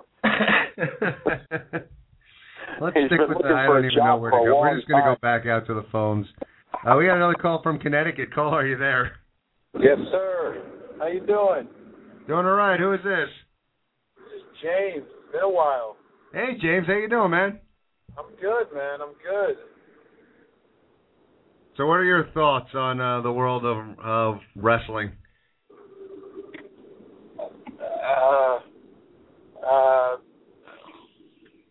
that's my thought. It's been it's been stale, super stale. Stale. What'd you What'd you think of Monday night though, with The Rock and CM Punk at the end? Punk was better, and and he was better on the mic, but I for the first time in Punk's title reign, I understand Vince's point of view in terms of superstar. Because in that confront- uh, in that confrontation between Punk and Rock, Punk did not look like a superstar. He looked like a disgruntled fan arguing with a superstar. But if you look back at July, if you look back at the 1000th episode when Punk had the slick back hair, Punk looked like a star. I don't know if it's if it's the buzz cut or blood on the t-shirt. I don't know what it was, but Punk just didn't look like a star. But far as The Rock, uh, Punk had it right. It was a lame ass shtick. Tired, lame, like cookie puss. Like he's the only guy. Miz said it best. He's the only guy who can say something so lame and it can stick. Yeah, I mean you're right. I was, you know, I thought the promo was entertaining, but I, I didn't like the cookie puss either. And he can just throw whatever he wants to. I mean, he's it's almost like he's reached that status where whatever he throws out, the audience is just gonna jump on and and chant Yeah. back. Uh, I agree with you uh, to a certain extent, and maybe it's even just The Rock is ginormous now. I mean, I don't know what what he's taken or how he's working out, but he's huge, and Yeah. He really it's it's just he's he's a man uh, around boys. And Yeah. you're right, the two of them in the ring, as, as great as Punk was, I hear what you're saying. Uh, you know, it, if you didn't know anything about wrestling and you flipped it on, you'd be like, all right, yeah, th- that guy, the, the the bald, enormous guy with the bull tattoo, yeah, that guy's definitely a wrestler. But who the hell is that that other guy uh, standing there? So I, I get what you're saying. Uh, what do you think, Dave, about that comparison? I mean, I don't know. I, I look. You're, you're talking about looks, right? You know, in terms of like you know how how they how. I mean, I don't know. On I, Monday, yeah. yeah, I mean, to me, like, I, I there's certain guys that you know have to look like a superstar, and you know have to have that certain look and you know ab- about them to to to to be at that level. But like to me, like Punk Punk kind of stands out on his own and is different, and that's that's what makes him good and makes him who he is. You know what I mean? So, um, I mean, I thought I thought the the I I I would agree with you, James, in the sense that he won. Um, in terms of you know what he had to say and like he seemed to hold his own on the mic, but um, I don't know. I'm just kind of that that comparison, like that, that that's not relevant for me. Like that's not what I look at, you know, in terms Okay. of these two, you know. And it's not, it's, Okay. and it's not a knock, it's not a knock on what you know you're saying by any stretch of the imagination. It's just it's just not like my criteria, you know. Yeah. Well, I mean, o- overall, Rock's promo was funny. Like the punk out of the crackhead. That that I, I was in tears on that part. But that was pretty much the same generic. Rock's back for the for the early part of the year. Then he goes away, and it's the same shtick. You just substitute uh Fruity Pebbles for Cookie Puss. Replace John Cena with CM Punk, and it's the same thing from last year.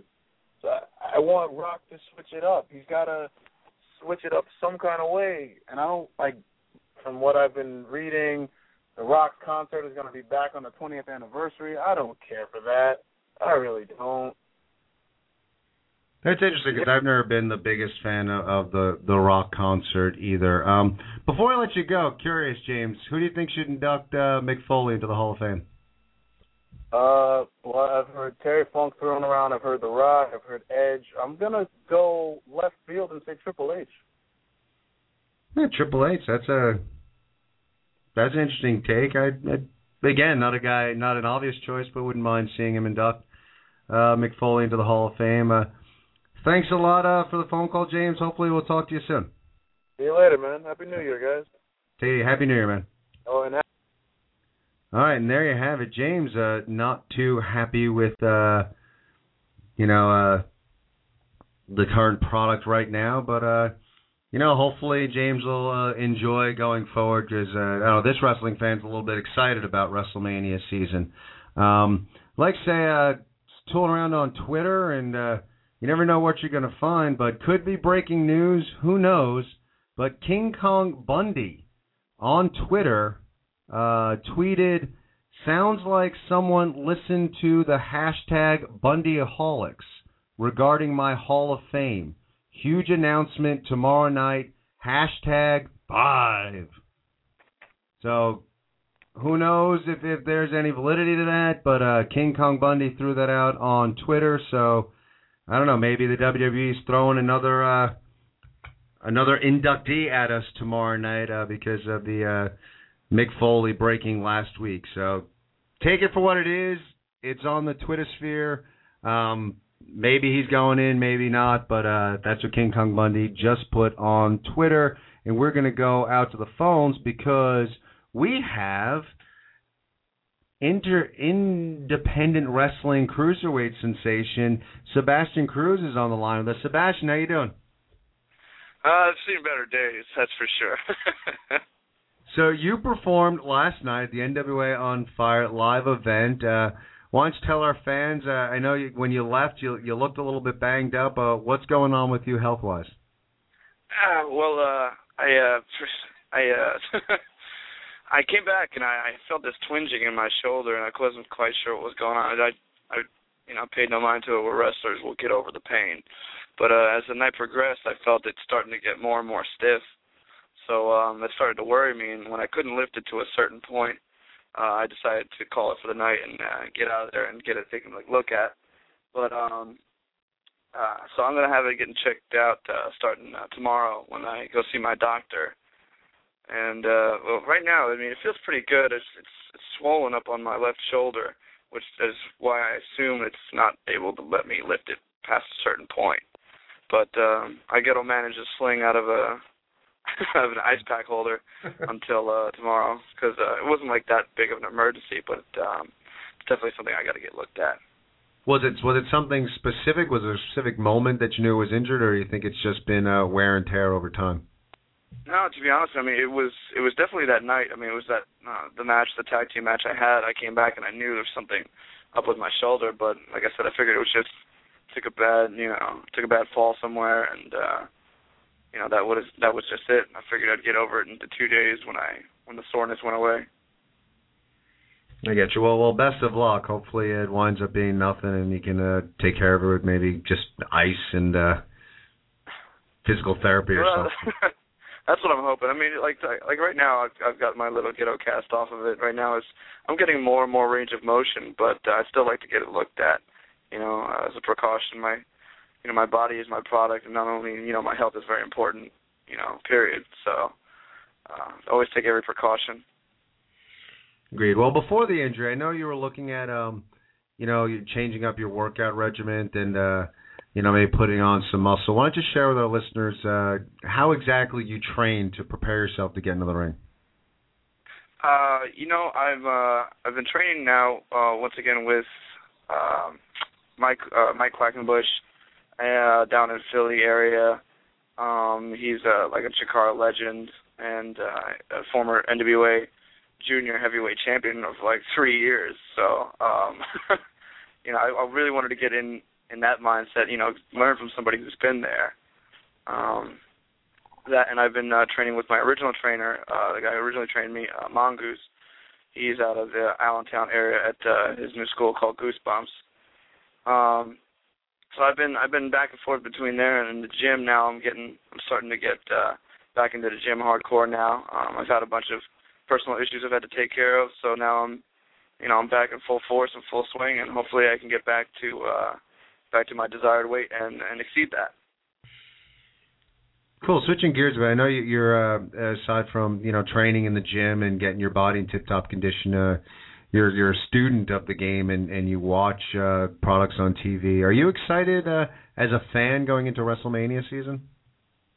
Um, you know, I don't I don't hype myself up at WrestleMania before I get over the Royal Rumble.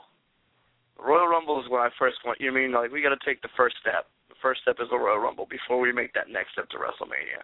So I'm not. I'm never quite hyped for WrestleMania until the Rumble is over because the Rumble dictates so much for WrestleMania.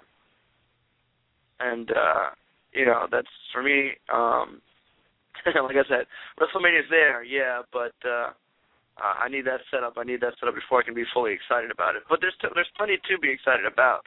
Um, you know, but you know, like WrestleMania is the dream, man, for every every wrestler out there. Every fan looks forward to it every year. Um, so I have no doubts that uh, Vince and the gang will uh, will not disappoint. Are you looking forward to the match between uh, Rock and CM Punk? Absolutely, absolutely. Um, you know, I hear I hear a lot of guys make comparisons between the two, and uh, you know, some people diss CM Punk, some people diss The Rock, but you know, regardless of anybody who talks ill about someone, they're paying attention to them, and that's their job. In the end, you think you're smarter, you know, you're smart to certain things, but you are just actually being suckered in once again. you're just spending more money and more time on individuals, and that's their point. That's how they make their money. When you spend time talking, worrying, or enjoying them.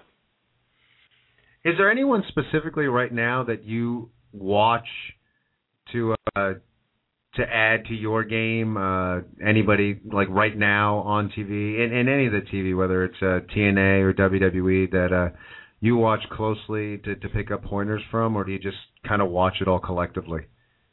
You know, I I really watch it all collectively. Um, you know, I like to pick. I man, I like to just the game as a whole. You know, like everything, the product, like not just one match, not one individual. Like, what did the whole, what did all this night produce for me? What did the last few months, you know, what do they mean? You know, uh, all of it is is is relevant. You know, you can't just stick to one person. Yeah, it's always good, but when when you look at the big picture, you start to get to understand things because it's not always about you. It's about the professional wrestling world. That's when you when you get that big picture in your head, that's when you start to move forward. Because once you start just thinking about yourself, you're just gonna you know you're gonna go here, you're gonna go there, but you know the business will give back to you what you give back to what you give to it. So I've I've learned that thankfully in the short time that I've been in it. Excellent. I mean, you are a tremendous performer. You really do give your all. Uh, before we let you go, could you let our fans know uh, where they can see you in the uh, upcoming months? Oh man, I wish I had my calendar with me right now. Um, but you can definitely check out my schedule. Um, I- I'm always posting things on my Facebook. Uh, you can find me. Um, uh, was it facebook.com slash uh, Rican Prodigy 87? That's R I C A N P R O D I G Y 87 or my Twitter handle, uh, twitter.com uh, slash WWE uh, underscore Bobby Howard. Um, I think that's it. Yeah, to think about it. Uh, or you can check out my website. It's, um, it's uh, Koki at www.sebastiancruz.webs.com. Uh, all those things, uh, they all have correlating links to each other, so it's really hard to miss my schedule, and I'm always posting about it on Facebook as well. Very cool. Thanks for spending a few minutes for us. Uh, hopefully that that shoulder heals up real soon. And uh, by all means, fans out there listening, like if you haven't seen Sebastian Cruz, you're you're missing out. Be sure to check him out. Uh, he's wrestling all over the place. Very exciting competitor. Thanks for a few minutes. We'll talk to you soon. Thank you very much, Ken. All right, take it easy, man. Bye bye. Yeah, a little time with the Koki Kid. Again, tremendous performer. Sucks when you hear a guy, you know, really trying to make in the biz, get injured. But uh, you know, fingers crossed. Hopefully, it's not a a um, you know, horrible injury, and it's just uh, rest and and ice, and uh, you know, he'll be back on his feet. But we're gonna stick with the phones right now because we got Dank on the line. Dank, are you there? Yeah, I'm here, guys. How you guys doing? Doing all right. How are you? I'm doing good. What do you got Uh, for us this week?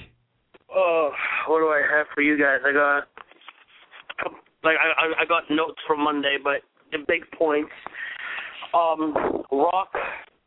I I miss Rock as much as we see as we have seen Rock come back, and on Monday, um, I miss Rock because, like I said last year, and I'll say it again this year. Whoever's writing for him, or whether he's having a script or he's freestyling, he's he's lost it. He's lost the edge. He's lost that comedic like before he was funny, but he was funny and he could sell being funny as him. When he was making fun of Undertaker with his Mickey Mouse tattoos and going around going die die die back in the nineties or Stone Cold. Now it just it just seems so it just seems so forced because he's gonna force himself to make fun of one specific wrestler that everybody's hyping up. And it's like he's struggling to find stuff to be funny and it's it's he's lost the edge. I mean in the ring as a performer, as a wrestler, not performer, as a wrestler, like even at WrestleMania, he's no, he's still the rock. He's still got that charisma that he's always had in the ring. But when it comes to promos, I don't know, like for me, he falls flat. What do you guys think? It's it's an I, I don't know if I'd say necessarily he he falls flat, but I get what you're saying that the jokes uh come off as a bit forced and we've said it tonight. I mean, I didn't like uh, Cookie Puss. I thought Cookie Puss was was a little silly. Um and I, it didn't I don't know. It just didn't make sense. It was, you know, he does these things, and uh, you know, I didn't like last year with Cena with the the trending worldwide, and uh, you know, it just. I don't know. It almost seems like I don't know. Maybe he goes in the back and he's talking with his his boys, and he's like, "Watch this. I'm gonna get them to chant Cookie Puss." and uh, he just pulls things out of his ass to get people to chant, and they'll just chant it because he says chant it. Um, I don't know. I mean, I still find him entertaining, but I do get what you're saying, and part of the problem may be it's just human nature. You know, when you, you know, it's almost like with music. You see a band that's really good when they're trying to make their mark, and uh, they're angry and edgy, and then as soon as they, uh, you know, get there, all of a sudden, you know, that the edge is kind of gone. And I, I hear what you're saying, although I'm, I'm not, I'm not going to be as critical. I still found him entertaining, but I definitely hear what you're saying. Your thoughts, Dave? I do agree that like the he's trying too hard to find stuff to to get you know people to chant, and it's almost like comparing him to John Cena in a sense when it comes to cutting promos. We've always said serious Cena, intense Cena is good, not the you know the the joking Cena with the poop jokes and the and the and all the other stuff. It's like aside, like I said earlier, aside from those from him trying to find something to crack on Punk about, the intensity was like if he was just intense that entire promo and didn't make a joke, then he would have been it would have it would have been you know an A plus you know segment to me in my opinion. Um, you know it it, it like you said, it's one of those things with the bands where you know, like you've seen, you've kind of seen that act before. And he, and don't get me wrong, like he was funny as hell back in the day. I mean, when he used to crack on just about anybody, he was on fire.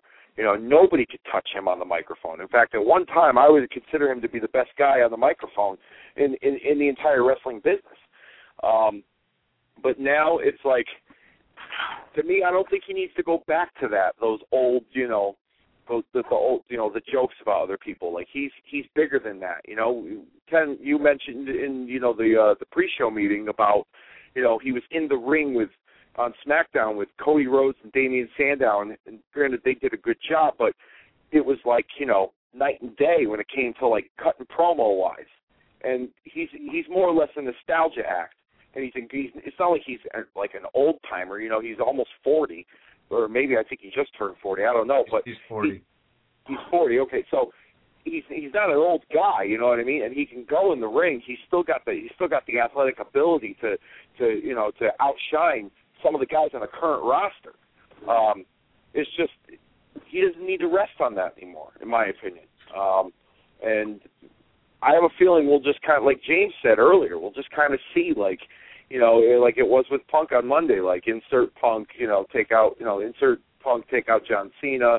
Kind of the same thing as last year, um, you know, with the back and forth, um, you know, with with with, with the verbal jabs. But um, I mean, we've we've beaten this horse to death when it comes to the Rock. So I mean, I, the Rock concert, um, it's going to be a lot more insults to Punk.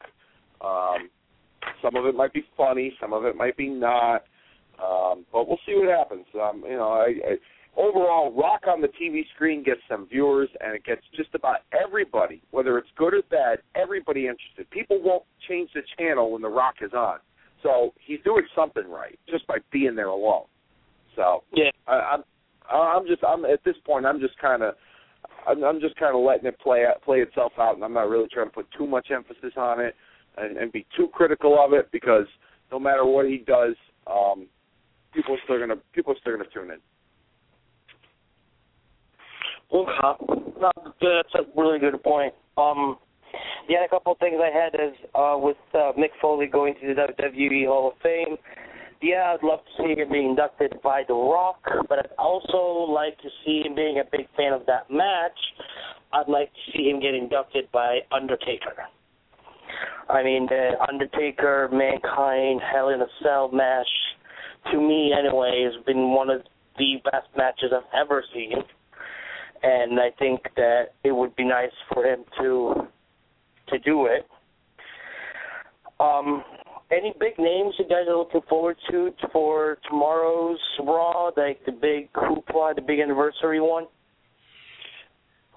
Who knows? I mean, it, it, you know, you hear rumors that guys are going to be there, then guys aren't going to be there. I mean, whoever shows up, I'm sure it'll be fun. Um, I don't know. There's no no one name that jumps out at me that I'm really looking forward to seeing. Uh, you know, I know we've we've heard that Shawn Michaels might be there, but it's not like Michaels has been gone forever. I mean, he he keeps bouncing in and out, even though he's retired. So it's, um, I don't know. You, Dave? I mean, I've heard I've heard Undertaker um could possibly be there because it's in Houston. He lives in Houston. However, they're skeptical of bringing him back to television um at this stage right now, especially if they plan on going forward with him and CM Punk at WrestleMania. They they're probably better off saving that for after the CM Punk Rock title match, depending on the outcome, which is still up in the air at this point. I've heard Steve Austin's name get dropped.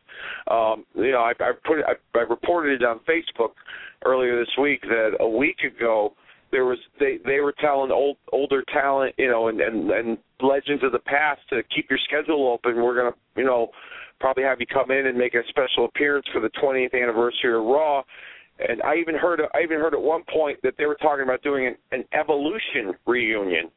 Um, seeing that seeing that they do a lot of DX reunions with Hunter and Shawn, and then they brought you know X Pac and the New Age Outlaws back at the at the 1000th Raw. They thought about maybe just doing an evolution reunion. The only problem is is getting Batista to agree to appear. Um, it, it, because Rick, I've, I've heard Ric Flair is possibly going to have a conversation with CM Punk this Monday on Raw, so that would be a big name. He was just on TV, um, you know, just a little under a month ago. Um, I just I don't see why they would make the, the room. I mean, unless they're trying to scoop the audience, um, I don't see why they would make a big deal out of the 20th anniversary of Raw and not have big names or names from the past show up in some form or fashion to uh to to to, to you know showcase on on tomorrow night's show. Uh, you know, one minute they say, "Oh, we're gonna we're gonna make a big deal out of this." Next minute they say they're not. Um, if you're not gonna if, you, if you're not gonna bring anybody back from from from the old, you know, why even why even promote that it's going to be the 20th anniversary of Raw? Um, consider, considering you just did a 1000th episode anniversary, you know, seven months ago. So for for five months ago, whatever it was. Um, I think we'll see a few surprises. I don't think it's going to be as big as um the 1000th episode, but I think we'll see a few surprises that you know they're they're going to you know try and uh, you know get people talking. Um, some of those surprises might lead to maybe something happening at WrestleMania or going forward into WrestleMania. Um, but you know, like our caller said earlier, um, or even Sebastian Cruz, you know, uh, you know, we got to get to the Royal Rumble first. So um, it, I wouldn't be surprised if this is, not that big of a show um, in terms of uh, star power. So, I mean, I wouldn't mind seeing it either way. Raw's always Raw's always going to be must see television from now until you know April seventh. Now, the the Taker Punk is that your opinion, or is that something that you've heard through the grapevines through WWE? I've I've well, it's something that I thought. I mean, I thought about it a while, a while ago. It's not something that like you know I you know because there are probably a million people out there that said, oh, it'd be cool to see CM Punk and the Undertaker. But um, it's something I've heard recently.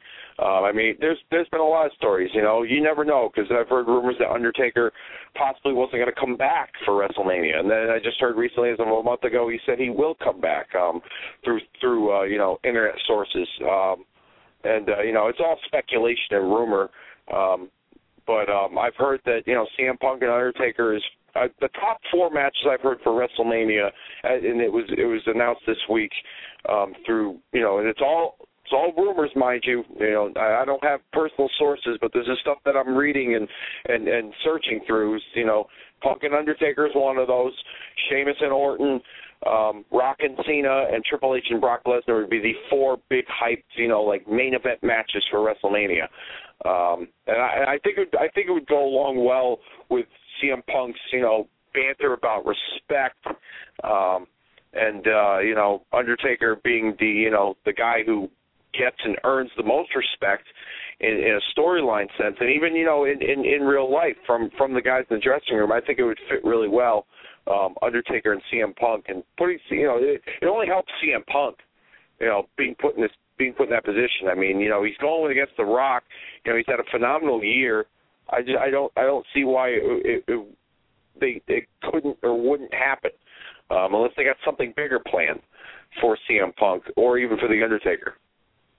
Okay. Well, I had a couple more points, but if they taken up if they're taken up enough for you guys' time, I'll call in on uh, next week. We'll go Sounds over it. good. uh, Hall of Fame base, but I'll uh, talk to you guys uh, tomorrow night. Have a good rest of the week. Thanks, Dank. Take care of yourself. Thanks, brother. Yeah, we still got calls, so I'm going to stick with the phones right now. Caller, are you there? Hello? Hello, Hey. Ken Reedy, Mr. Ray Ray Marz, Pro Wrestling's favorite rock star evolution. Finally Hey, calling into thanks the for show. giving us a call. How you doing tonight? Uh, uh, again, like Mr. Cruz touched on earlier, I've seen better days. Uh, have you ever had to take your own leg up to put it in your own car when driving somewhere? That's how I feel today. so you just all around banged up, or you just did you have anything specific that's ailing you? Uh, nothing really specifically. I mean, I had uh, some uh, some neck issues stemming up recently. Nothing too, uh, nothing that's going to keep me from wrestling, of course. But uh, just all all around and going in the ring with uh, a seven foot tall giant pharaoh and a big, uh, ginormous German guy, and Joseph von Schmidt will do that to you. But uh, but it's okay because you know I'm keeping myself, you know, I'm trying to recoup right now, nice and warm in my brand new Steve Off Off Army jacket that I recovered from the Parsippany uh, PKO building last night. Yeah, I saw that online. Steve Off got so beat up last night he forgot his uh his army vest. So uh well enjoy it while while you have it. Um let me ask you why when you go into the ring and and approaching someone like the the giant pharaoh, I mean, what's going through your head when I mean, let's face it, the giant pharaoh is was he in like at least a foot and a half, two feet taller than you, and I mean, 310 pounds. Uh, quite a specimen. How do you approach going into the ring with a guy that size? Oh man. Uh well it's first of all for me I'm not I'm I go about six foot five ish, four or five. I'm not used to going into the ring with a guy taller than me, especially that much taller than me. Um I really don't have an answer for that question. You just kind of got to go in there and rely on everything that you know and have learned to that point, and hope you don't get beaten up too bad. At the same time, you know, I of course go in there with as much confidence as you know. You got to go in there thinking no matter what the odds are that you're going to come out on top, even if you know you are in the ring with a a guy the size of the giant pharaoh. And man, I don't know exactly how long I lasted in the ring as part of the beat the clock challenge for NWA on Fire last night, but you just got to go in there and you just got to believe that no matter how bleak it might look that you're just going to win. And I go in there thinking I'm going to win every match. Obviously, I did not. But, you know, live and learn. Go on. Next time I'm in the ring with them, new strategy, and we'll see what happens. Well, you definitely have the right attitude. Uh, let let our listeners know, uh, you know, who are some of your influences. Uh, you know, who trained you, and uh, you know how you got started in the business. Uh, I got started in the business February of 2009. I read, uh, I was on 411 Wrestling. I read that uh, a guy by the name of Little Guido, aka Nunzio, would be uh, training prospective wrestlers, and it was something I always wanted to give a try to. I trained under Nunzio for a little while, about eight nine months. Um, so I learned, I de- I learned a lot. I'm very grateful to have been given the opportunity to have trained with a guy who's been, you know, to the places that he's been. And, you know, for what so many times I hear in wrestling, you, you know, having the right trainer is a huge, huge thing. I've seen it, I've experienced it, and again, I'm very grateful for that opportunity to have gotten to work with him as long as I did. Again, I, I know, uh, so uh, Cruz touched on it before. I watch everything. I try to learn from everybody that I see, no matter if they're less experienced than me or the all-time greats. You know, I grew up as an avid Shawn Michaels fan. I know a lot of people say that. The very first pay-per-view I ever watched and rent or rented on VHS was the 1995 Royal Rumble. So that was a, a big part of that. But you know, that was like my early, early influences, like before I, you know, really got delved into my training. And since then, you know, over the last couple of years, I've been trying to work on just blending everything I see, trying to make my own unique style, my own the the, the rock star revolution style. You know, it's one of those things. Is there anyone? Did you watch the current TV product right now? Is there anyone currently that influences you? Um, no, no, no, let me think here. Uh, I'm a big fan of guys. You know, I'm I've always been a big fan of like you know, the work rate type guys, like you know, the the Punks and the Bryans and the Zigglers. But I feel like you can, again, learn from you know anybody that you watch. If you you know take a you know by one of the big things I've always tried to move my career by is is taking a little bit of everything. You know, no matter how you know ridiculous if it's like even if it's like a phrase or an article and whatnot. I mean, so I don't. I mean, specifically, no. There's no one I really that's really like influences me nowadays in television. I mean, not that you know I don't appreciate like the effort and work that you know all the guys put in, but I I'm all about trying to make my own style, make my own way. You know what I mean? Yeah, that's all. I mean, yeah, the, the uniqueness and uh, that's what you want is something to to stand out. Uh, we really appreciate you calling in, giving us a few minutes. Uh, before we let you go, could you give our listeners uh, where they can find uh, your schedule and where we can see you in the next uh, upcoming weeks and months? Certainly. Um, in about two weeks, January the 26th, for those in the uh, Ocean County, New Jersey area, I'll be wrestling for a company formerly known as uh, NWS. I believe uh, it's now under the name of uh, FWF, Funkified Wrestling Federation, at the Elks Lodge in Bricktown, New Jersey. I believe Matt Hardy will be on that show, if I'm not mistaken. Um, possibly we'll be wrestling on February the 16th in Maine for NWA on Fire again. Back in March when they come back to uh, Parsippany, New Jersey, PAL building. Uh, March the 10th for anybody in the New Philadelphia, Pennsylvania area. Everybody wants to take a drive for a company by the name of Extreme Hybrid Wrestling, EHW. Uh, you want to find me on Twitter at Ray Ray Marz, M-A-R-Z, Facebook.com slash Ray Ray dot M-A-R-Z. And, uh, let's see. Well, that's about all I can think of off the top of my head. Well, thanks a lot. Uh, thanks for giving us a call. I hope to uh, talk to you again real soon. Good luck to you, man. Definitely. Thank you very much, sir. Take it easy. Well, there you. Know what? And that's what's great about this show. You just never know who's going to call in. And lo and behold, we don't know if we'll have any guests. And we have Steve off, Sebastian Cruz, and Ray Ray Marz all calling in, giving us a little bit tonight. So thank you all for uh, calling in and supporting the show. Appreciate it. And we've actually come to that point in the program where it is time for.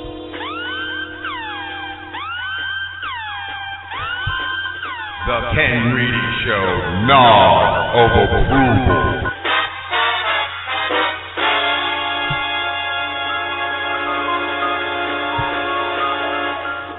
And it's the time in our program we talk about something in the world of professional wrestling that may just take a second and, and, and just nod to yourself and say, wow, you know, this is really working. And could be a promo, could be a, a match, it could be anything in the world of pro wrestling, just something that you just sat back and said, hey, you know what?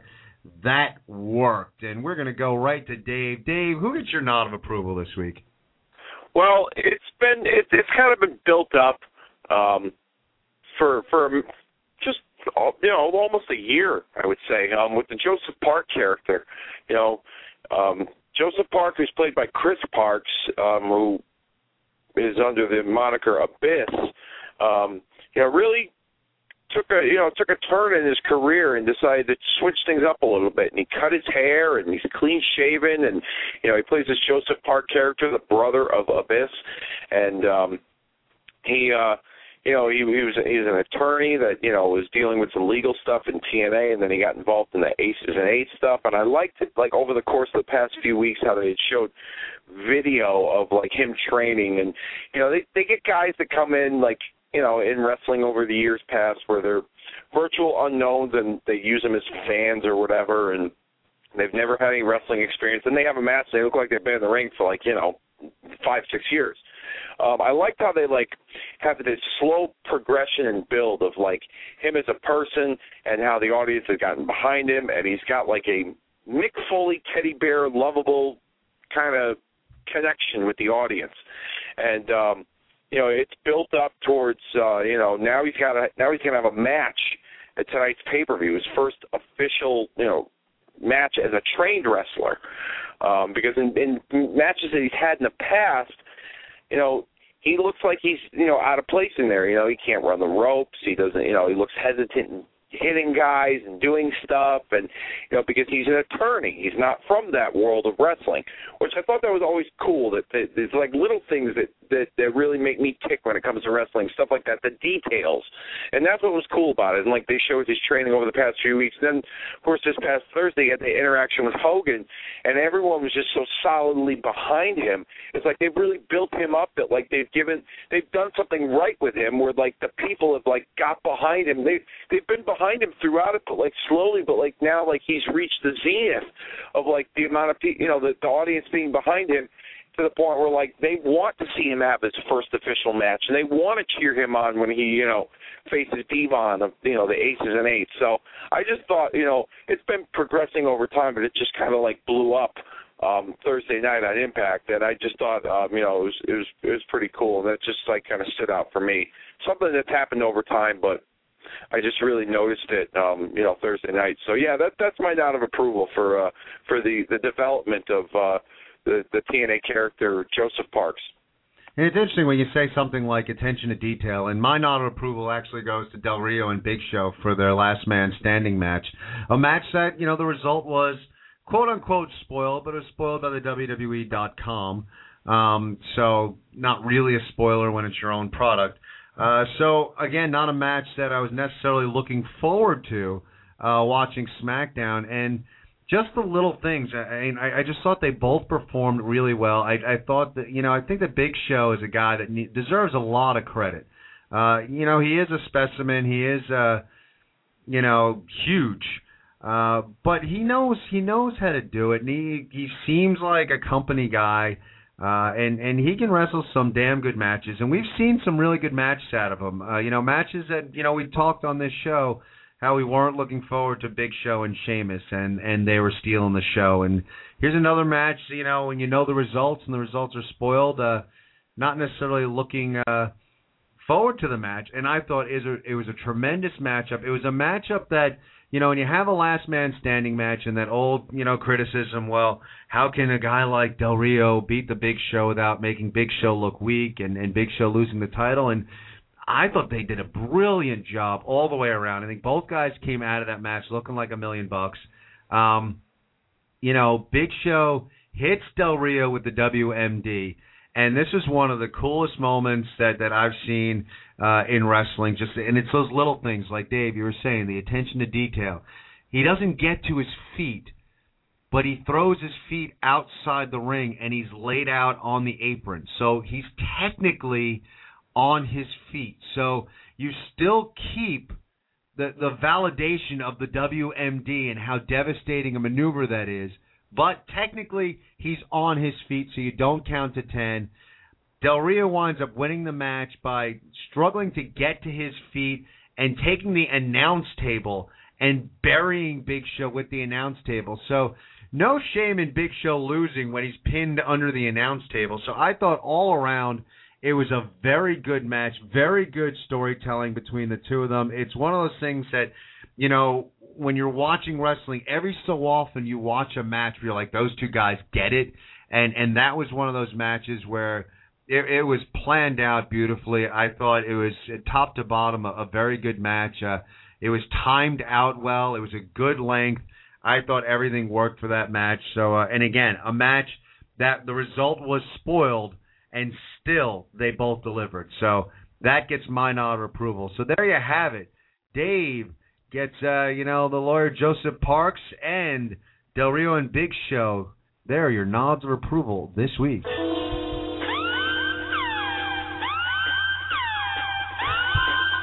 The Ken Reedy Show, nod of approval.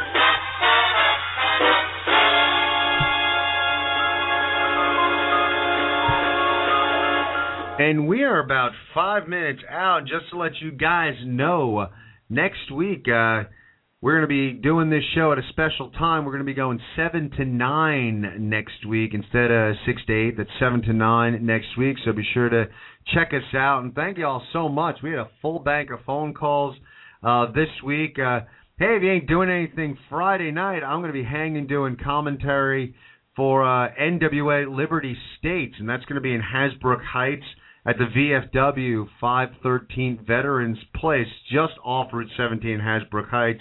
If you want tickets to this event, uh, give Rick a call at 201 370 7891. Like I said, I will be there.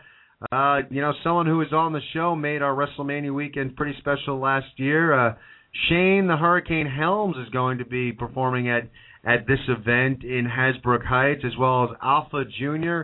And you know what? You're going to get to see the intimidating, the overbearing, the scary Gilbert will be in attendance. Or Gilbert will be there. So uh, be sure, you know, if you're not doing anything Friday night, check us out, NWA Liberty States, and I'll be there doing commentary. So come on down to see a little little NWA wrestling going on on Friday night. Glad to be a part of it. And you know, you wouldn't know it and we're gonna do. I'm gonna do a quick criticism because when we did the layout, the outline for the show, and I know sometimes you might think, "Oh my God, these guys are flying by the seat of their pants," and a lot of times we go with the way the callers go.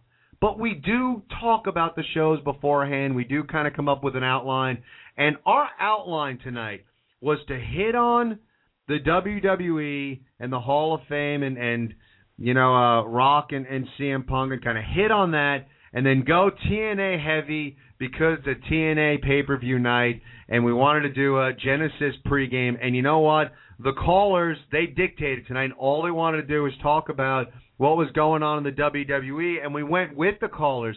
But I think it's important, and one of the things we're going to be critical about, and we can't really dissect it like we want to, but we were both in agreement, Dave and I, that this week's Impact did nothing to put the pay per view over. Now, whether you want to look at the impact and say, hey, you know, I hate the wedding idea, I love the wedding idea, whatever, but you end your, your impact before a pay per view talking about a wedding that's going to happen next week on Impact. They did a better job at promoting next week's Impact than they did promoting the Genesis pay per view, and I think it's it's very apparent when you look at the direction our callers went in this this evening Nobody was really looking to call and talk about TNA. I was waiting for that call that was going to say, "Hey guys, you keep talking about the WWE. Tonight we got Genesis."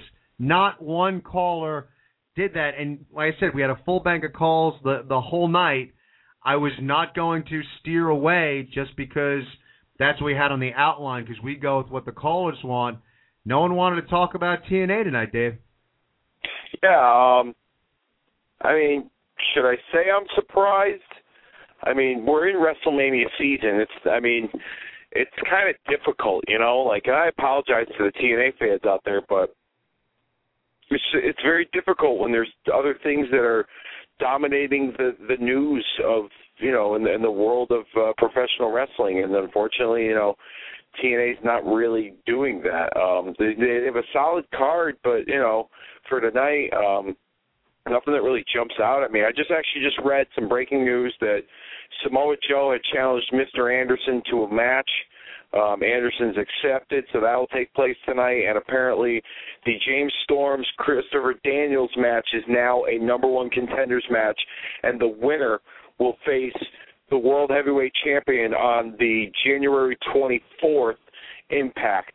Um, I mean, just some. La- I mean, they that stuff like that, like is it last minute kind of thing, like you know, right before the pay per view? It it seems just kind of I don't know, lazy booking, so Well, to that's speak. something that they could, you know, to to make it exciting and maybe make it something that we'd want to talk about tonight. This is all stuff that you could you could have announced on on Impact. That's what I'm I just think that exactly. Impact did Impact did not do a good job to get me excited about Genesis, and I think it's uh, it's pretty obvious, uh, you know, where the the callers went. Uh, there was really nothing that people were excited about going into Genesis. Uh, it's a shame. Uh, in ten seconds or less, Dave, uh, are you in support of TNA's new pay per view schedule? Yes and no. I'll talk about it next week. Yeah, we'll definitely hit on that next week. Um, I'm kind of looking forward to the new schedule, depending on what they do. Um, don't know when they exactly uh, put this in place, uh, when you know the front office has decided this. But uh, as far as their special Big Four pay-per-views, again, did not do the best job at putting Genesis over. So we'll see where TNA is going. Um, you know, again, we like TNA, we like to support TNA, but uh, not a good job and very difficult going up against things Rock in the Hall of Fame. So that's all the time we have for you this evening. Thank you all for tuning in and calling us. Back next week at 7 o'clock for Dave. I'm Ken. Have a great night, everybody.